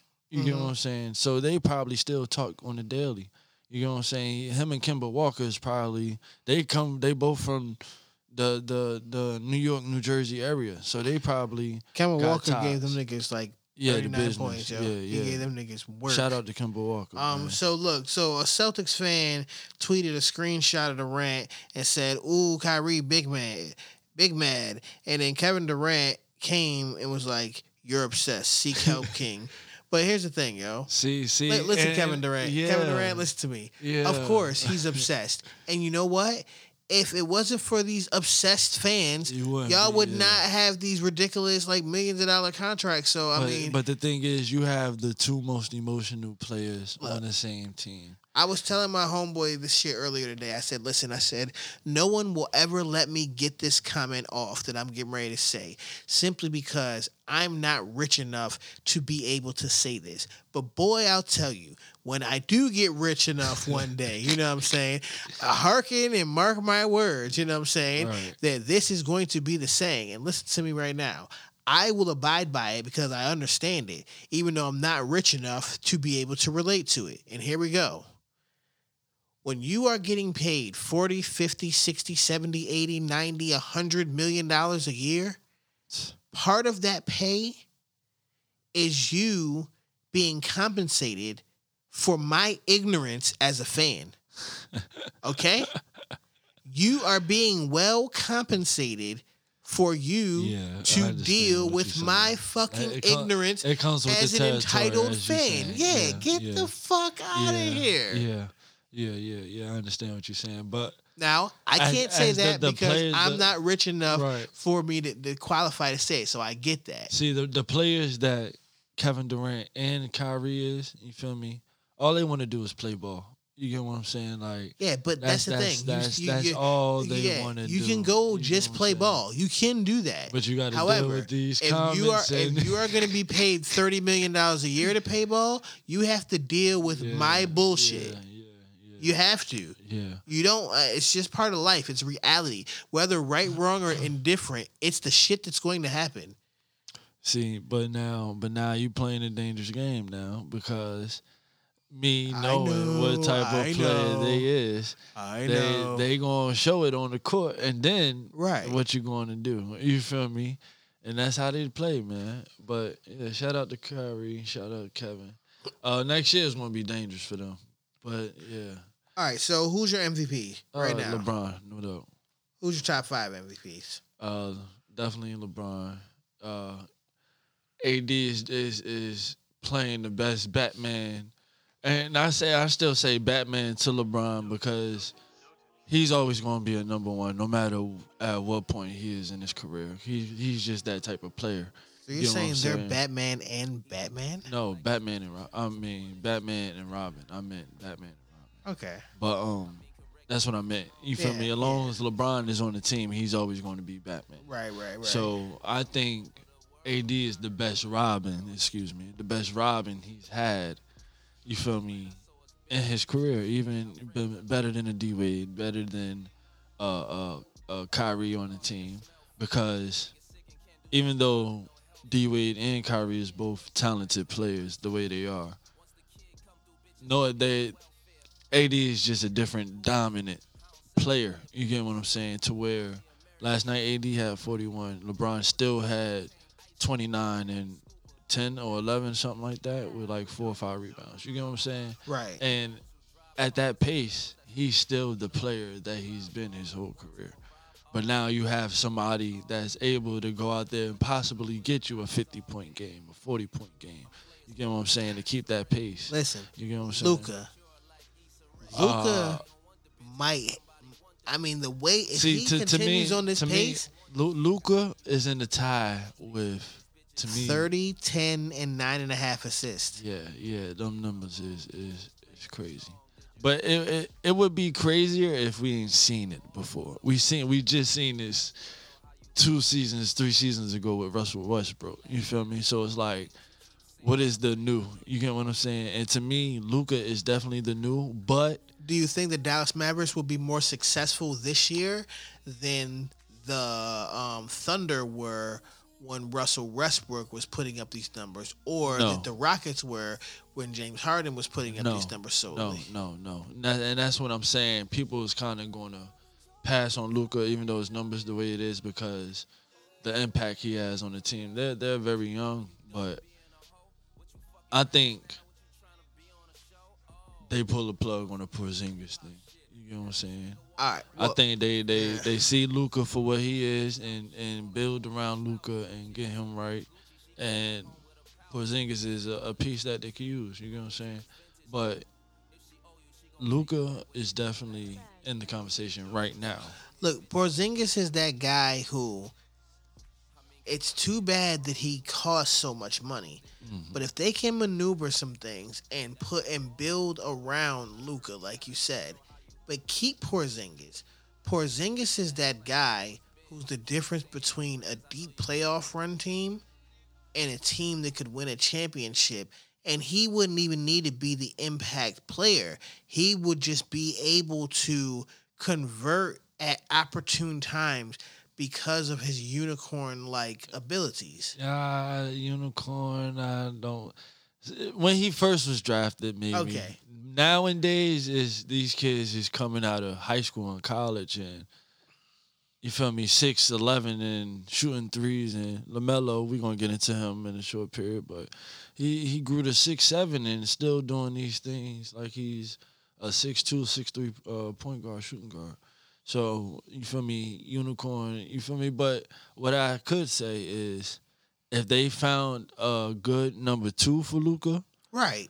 Like we're talking, we're talking. Porzingis could definitely Yeah. play the Chris Bosh or the Kevin Yeah, Love. like I'm, I'm not even talking that me? deep. I'm talking like even if Chris Bosh became, I mean, even if even if Porzingis became a guy who, you know, comes all into a rotational player, a Uh-huh. player who starts but rotates out into here. But like I'm talking an opportune time in the game where you can exploit a mismatch because you have this seven foot guy Yeah, who can shoot from 30 feet out. Yeah. You know what I'm saying? Like, but build the team around Luka right now. Yeah, I see what you're saying. Um, now my thoughts on MVP, I start to try to think of it as if I removed the player who I think should be an MVP candidate from his team, what happens to that team? Who takes the biggest slide? Uh-huh. So then I started having some questionable guys who I think might should be in the conversation. And one of those guys is um, Pascal Siakam. Mm. And another one of those guys is Jimmy Butler. Now, Pascal Siakam is averaging 25.7 points, 8.4 rebounds, which is similar to the numbers that Kawhi Leonard was putting up. I mean, Kawhi had slightly higher numbers, but even with those slightly higher numbers, we were definitely chanting MVP for him last year. Yeah. And I feel that Siakam is doing it on both sides of the ball. I mean, he deserves to be in the conversation, but I know you have a different opinion on that. And Uh, nah, he he's definitely uh, the past two years he's taken that step because I remember when uh the Cavs played them in uh uh finals that year and he was somewhat of a liability on the court. Then from the next year to where they they won the championship last year, he became one of the players that they needed in the game. You know what I'm saying? That helped them win that championship. So now this year and now it's kind of sort of like it's his team. You get what I'm saying? Kawhi left, Kyle Lowry, I think, been on and off the court with in- injuries, so he's been that player that sustaining their their their play. But um, he's definitely gonna get recognized for. uh I don't think MVP, may- maybe most most improved this year. You feel me? It's two men, two. You feel me? You talking? We giving James Harden. We talking about Giannis. We talking about Luka. We talking about you want to throw Jimmy Butler in there. Well, yeah, I mean Jimmy Butler only because it's like Miami was not supposed to be a team that was playing as well as they are, and I feel as though if I take Jimmy Butler off the Miami Heat team, that they are completely exposed and barren and and can't do anything. And I feel as though if I take you know a guy like Kawhi Leonard off the Clippers, I think the Clippers can can can Yeah. fight. And, and, and, and, and because of that defensive culture they have. I think if you take Anthony Davis off the Lakers, you still have LeBron James there. I think if you take LeBron James off the Lakers, you still have Anthony Davis there. So it's like We we, I start want to feel like how, Jimmy how But- they play out because Jimmy they, Butler they got off to a hot a hot start. Yeah. You feel me? But I done seen games where they look on the court like, you feel me? Yeah, what's going on?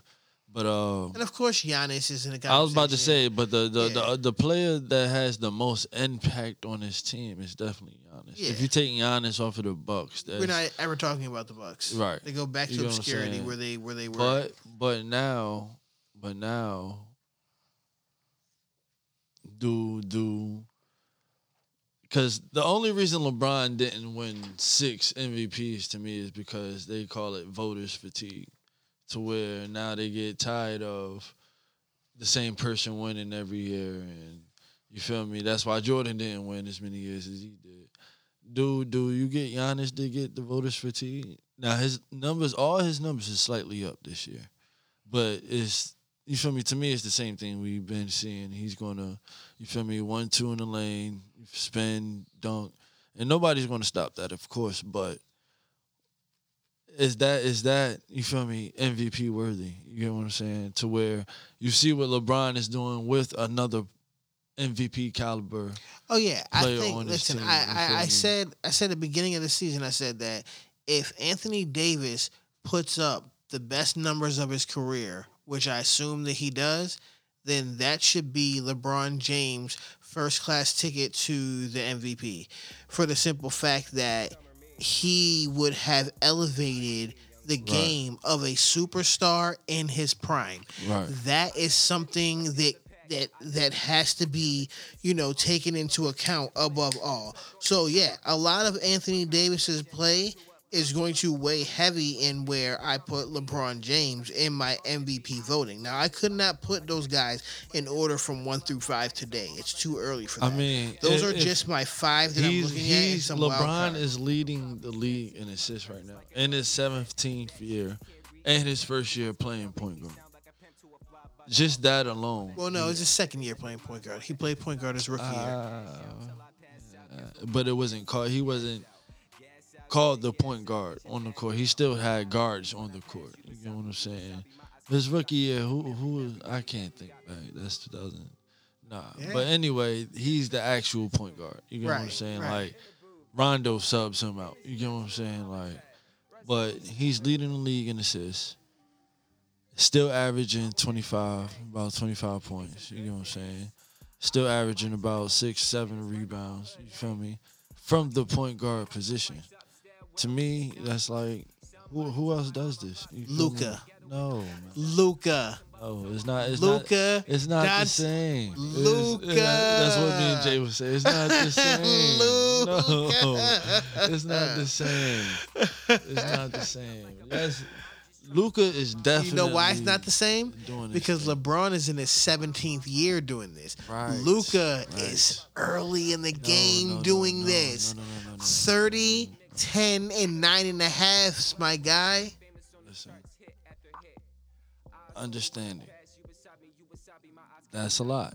He's doing this thing. From anywhere on the court that you want it from, he got you. He will give it to you from the three point line and everywhere else in between that. He say how you want it. Listen, the only way this would be stamped is if he win championships to go along with it. Until then, it would just be another.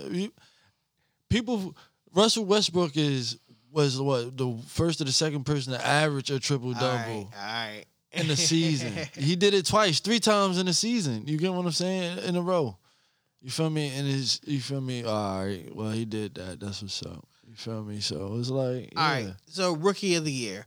Right now, Oh, all right, now man. listen, listen, let me set the table for you to make this a fair argument. Okay. All right. Let's say that Zion Williamson comes back and plays at the level that he was playing before he went down with injury. Who is your rookie of the year? Go. Um, I don't think Zion have enough time.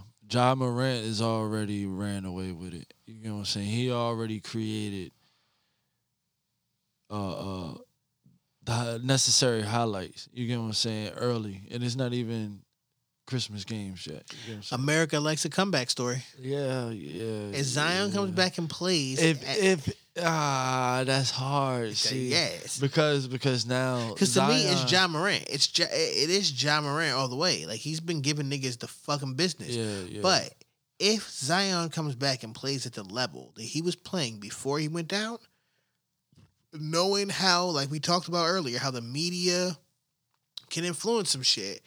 That is who the media consensus wanted to be rookie of the year.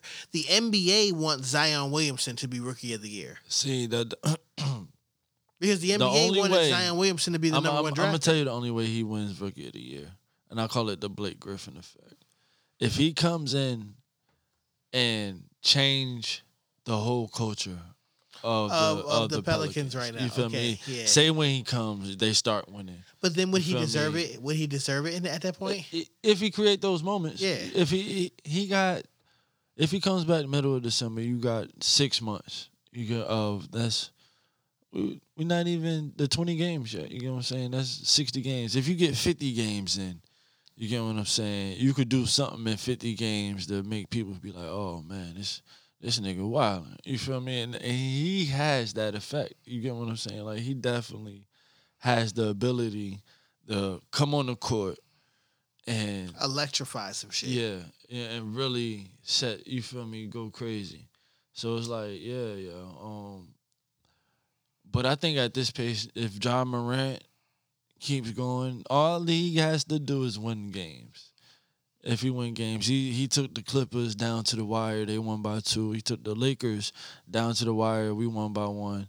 You get what I'm saying? He's taking these teams. He gave Kyrie the business. When you feel me, he's definitely show worthy. You get what I'm saying? He's definitely going to be something. He already got the franchise on his back in his rookie season. You get what I'm saying? It's his.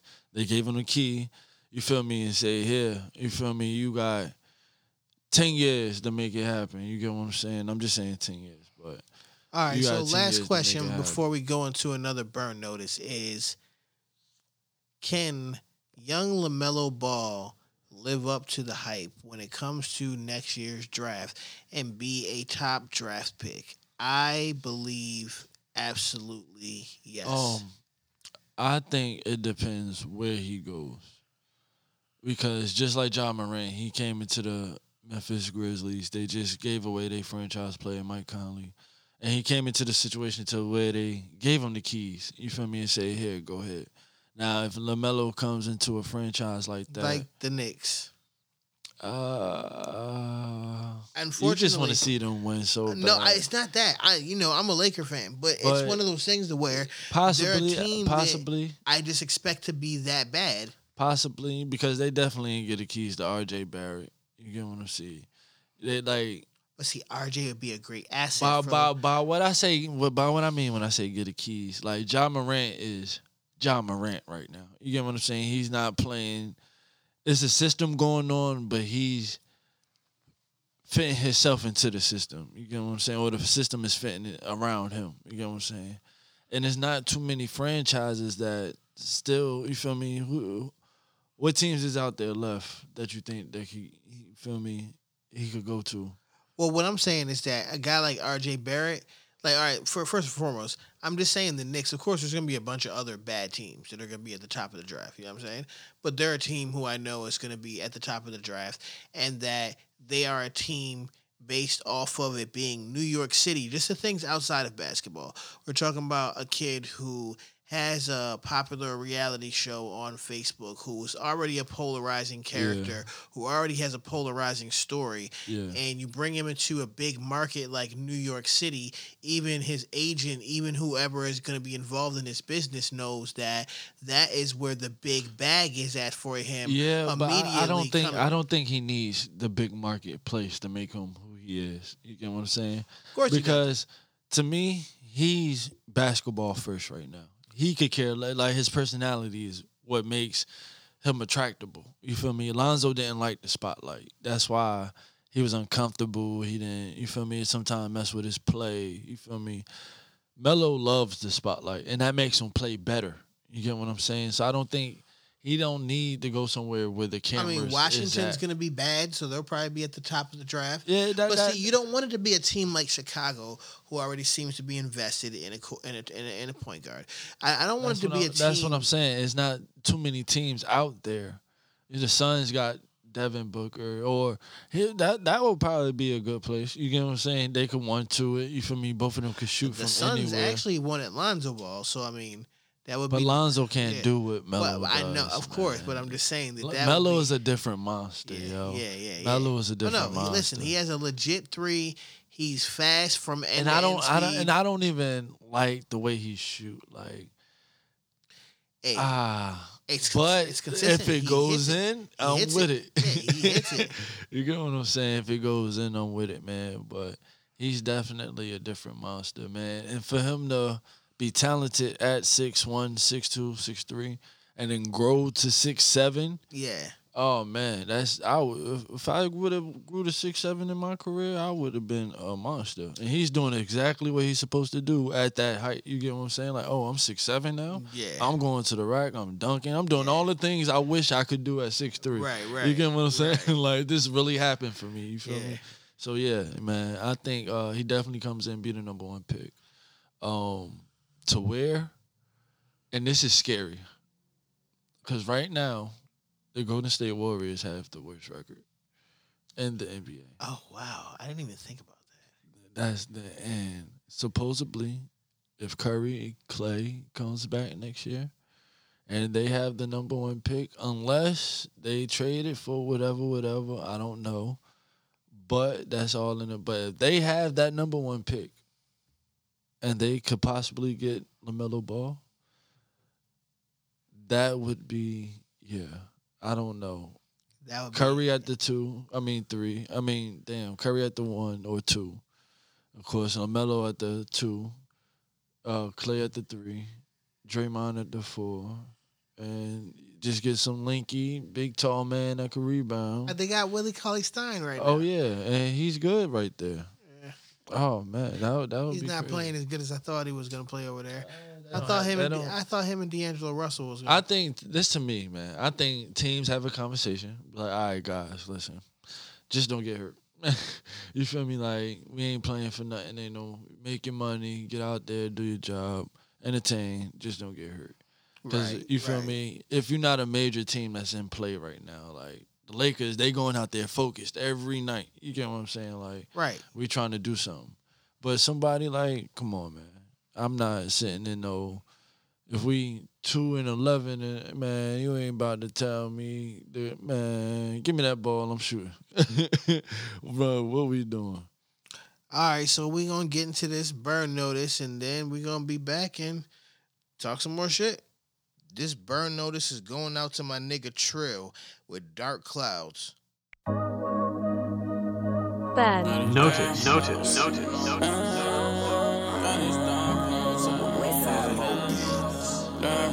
You've been burned. I got these dark clouds sitting over my head. If they gon' move this move correct, cause niggas know I ain't playing. I still be in the trenches cause it made a nigga. Ain't so many angels, know they say the nigga. I got these dark clouds sitting over my head. If they gon' move this move correct, cause niggas know I ain't playing. I still be in the trenches cause it made a nigga. Ain't so many angels, know they say the nigga. They say the nigga. I can't trust nobody, so I move the way I move. You gon' make me bust somebody playing tough like you ain't fool. I learned don't you judge nobody unless you walking in they shoes. All this hurt done left me damaged. I don't even watch the news. Sometimes I stand in front of the mirror with my head down to the sink. I'm a be on my mind. Sometimes I can't even think. Craig know you on that block. Made it hard as fuck to blink. Still be thinking about Tamika. Is she watching what she think? I swear I ain't been the same since that post on murder ain't. I ain't dumb, I ain't stupid. Tears make it hard to see. Yeah. Cotty still sitting. Ain't made it yet, so niggas still hitting. I caught that charger, bitch, I'm still gripping. Pray to God like every day, I know I'm still sunning. Baby's down, mama's crying, and the bullets still ripping. City crying out for help, and niggas still spinning. I kill them all before they stop me running. I got these dark clouds sitting over my head. If they gon' move this move correct, cause niggas know I ain't playing. I still be in them trenches cause it made a nigga. Ain't so many angels, know they say the nigga. I got these dark clouds sitting over my head. They gon' move this move correct cause niggas know I ain't playing. I still angels, know they say the nigga. Notice, notice, Uh, notice, notice. Fuck niggas talk about it, they ain't really with it. Heard you was talking crazy back when I was sitting. I'm the same one had to pull up for you on the vision. But you thought niggas was on your ass about them dirty bitches. Ain't gon' speak on this and that, bro. Niggas don't do tit for tat. Lady chef, my bitch is black. You play again, they rip you back. Some rare tips, knock off seven pounds. They ask what kind of Smith is that. Jailhouse music, bitch, I snap. Hey, lost, I get it back. They tell me true, don't lose a vision. You too close to missing. How you gon' ball if you let niggas knock you off your pivot? You can't afford to give it time if it ain't about your business. But I can't play with snakes too many times. I felt that venom. Gotta do a word for me. They plotting hard on hurting me. These bitch niggas ain't murking me. This kick back strong as Hercules. The fuck I'm supposed to do? Been chasing trains with all my dudes. We gon' raise a murder rate before we lose. I got these dark clouds sitting over my head. If they gon' move this move correct, cause niggas know I ain't playing. I still be in them trenches cause it made a nigga. Ain't so many angels, know they say the nigga. I got these dark clouds sitting over my head. If they gon' move this move correct, cause niggas know I ain't playing. I still be in them trenches cause it made a nigga. Ain't so many angels, know they say I got these dark clouds sitting over my head. They won't move the nigga. Ben. Notice, notice, notice, been burned.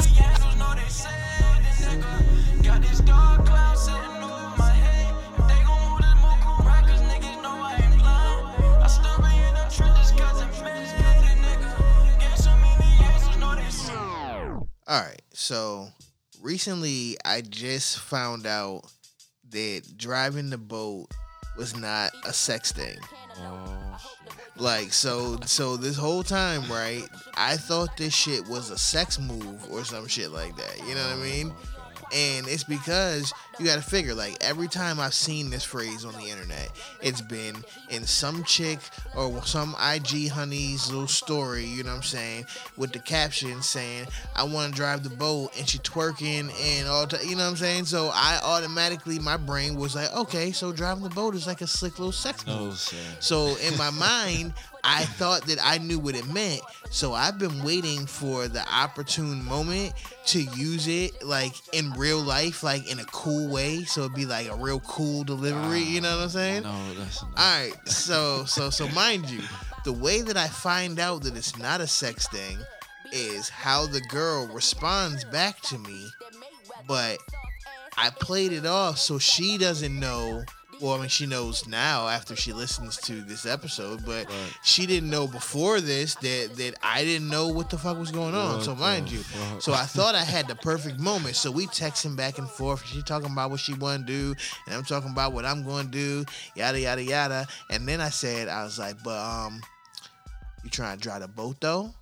Oh. with the little uh, dot dot dot ellipses, right? And then I had the little question mark, and then I had the emoji, you know, where the nigga thinking and shit, right? Holding his chin. Boom, boom, yeah, yeah, yeah. So then she's hit me message back. She's like, "LOL" with the laugh cry face, and she's like, "You know I don't drink."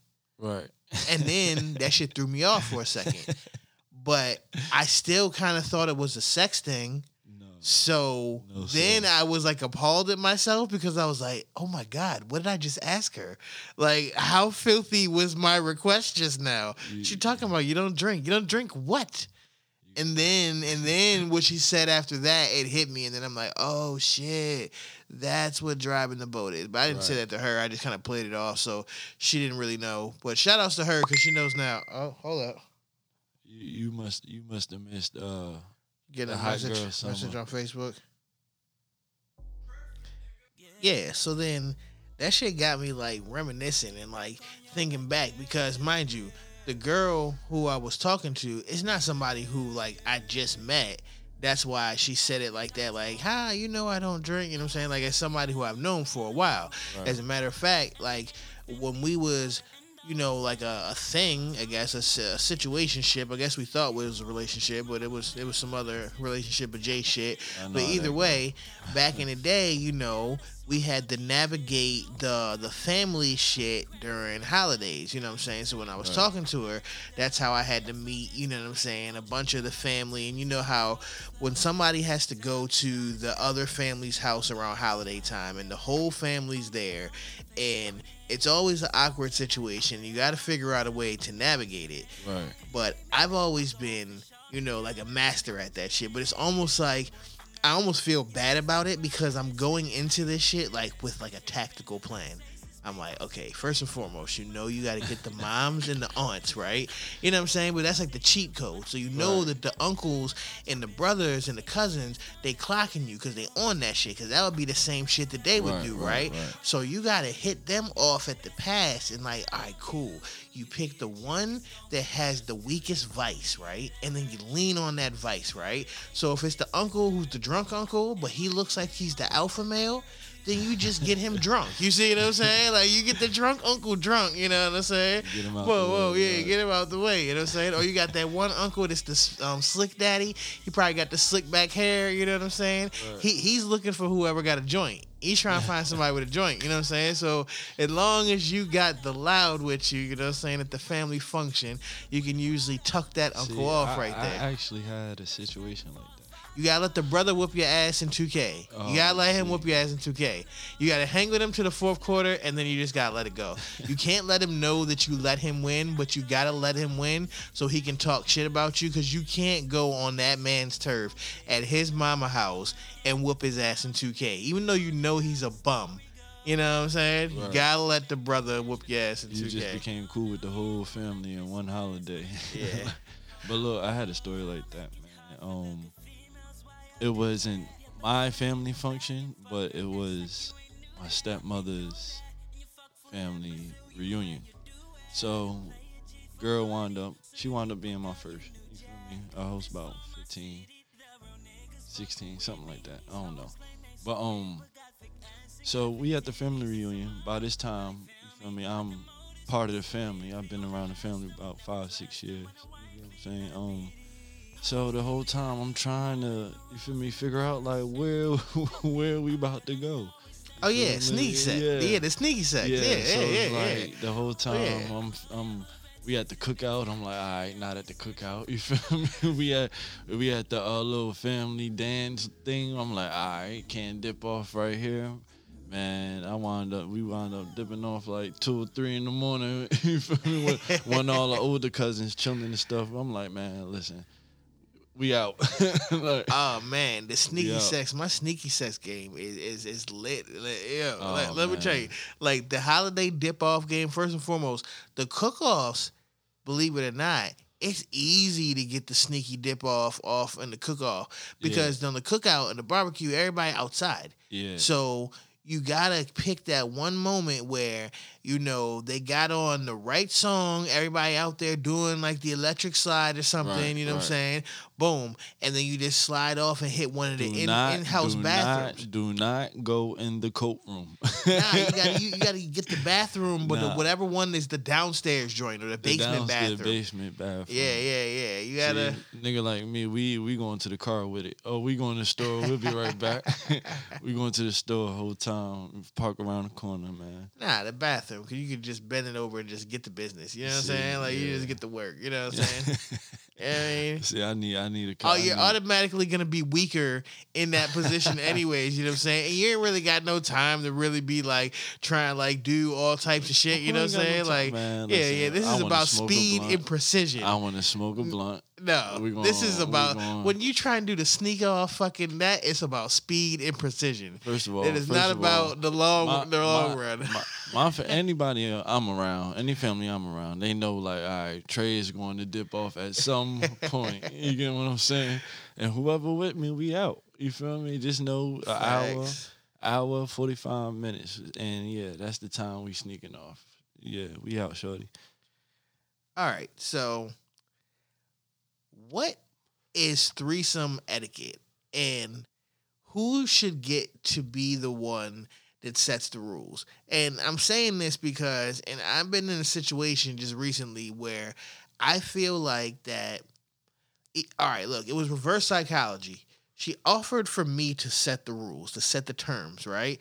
Of something that I didn't even know that was even supposed to be happening. Like, mind you, Shorty, I was already chilling with her. I was in a hotel room, you know what I'm saying? Uh-huh. Boom, boom, boom. She went to go do something. She said she would be back, blah, blah, blah. Um, but mind you, it, I, I knew that she had to go, you know what I'm saying? Like, holler at her aunt or whatever, blah, blah. So when she comes back, she calls me and she tells me, I'm like 10 minutes away. I'll be there soon. I'm like, all right, cool. I hear somebody else in the background, but I don't really think nothing of it, right? Right. So she shows up with another girl. Mm-hmm. And I told you off air who that girl was, Right. ironically, right? You know what I'm saying? So she shows up with her, and when I see her, I'm just like, what the fuck is going on here? Right. You know what I'm saying? So then she starts talking about, oh, don't mind her, da da da. Um, she'll probably want to join in, and I'm thinking like, hold on, time out. What the fuck? Like, you ain't we ain't talking about this shit. You know what I'm saying? Like like how do you know that I want her? Eh, Right, you know what I'm saying? right, Fucking right. with me. You know what I'm saying? Like if you try and do that, I mean, that's your prerogative. But how do you know that I'm trying to do that? Just because like automatically, ladies, like we don't automatically have to be down with the threesome just because you decide to randomly offer it one day. Like we don't have to just be down with that shit, right? So fucking um so they go, you know, in the bathroom and they're talking, you know what I'm saying, like having their little secret conversations. And then Shorty comes out and she's like, So, um, how do you want this all to go down? And I'm like, What do you mean? And she's like, Well, I mean, what type of rules or how do you want this to be and this that and third and it feels like it's like a trick question already Uh-huh. because it's already a trick bag Uh-huh. and in reality i kind of just want to be like well how about we just leave her out of it i just do what i came to do in the first place and then i'm gonna roll over and smoke and then go to sleep and then i'm gonna call it a fucking day you know what i'm saying right. but nah so i say look check this out shorty i'm trying to do whatever you try and do, as long as it ain't no crazy shit. Right. So you tell me. She's like, all right, well, how about this? Me and you, um, me and you can do everything. You can fuck her, but you just can't eat her out. And I'm thinking, like, hold up, time out. Who said I was eating any of you bitches out? Oh, and you know what I'm saying? Like, Right. like, like, like the where it's like, the where it's like, the where it's like, it's just so many assumptions going on here, right? And I feel like that I am like a hoe at the moment. You know what I'm saying? Like I felt like that I'm in this situation where they just went and had a powwow in the bathroom about how they are going to objectify and use my body. and it was very awkward, you know what I'm saying? But then I feel like if I were to had set the terms when she offered it to me, right? Mhm. And let's say I'd have said some more wild shit like, "Well, I could put it in your butt, I could put it in her butt. Mhm. Er, you then you gonna do this, you gonna do that, and all kinds of crazy shit, right? Right. Then she probably would have looked at me like, "Yo, like what the, f-? you know what I'm saying? like the where right, right. it would always sound extra crazy, no matter how crazy or how mild my requests were. Right. If I were to set the terms, Right. Naturally for her to set the terms, it's always going to be in a situation that benefits her the most, right? Mm-hmm. Which was the problem when I originally told you about her, when she even offered the random threesome back when she was trying to hint to me that it was her birthday coming up and she wanted me to buy her a birthday gift. And this was like how she dangled this little carrot in front. And I'm thinking, if this was the type of girl you was thinking about trying to hook me up with for a gift the whole time, this would be equivalent to Cole on Christmas. Like, you know what I'm saying? And this that it's not a complexion thing, you guys. That it's not a complexion thing because she's not dark skinned at all. It's just that I used to know her in a different world back in the day. I had been there already. and then it's just things things have changed and that's all I'm going to say about that. All right, you know what? The more that I talk, the more um misogynistic and chauvinistic this whole conversation is starting to sound. So I think that we should probably get the fuck out of here.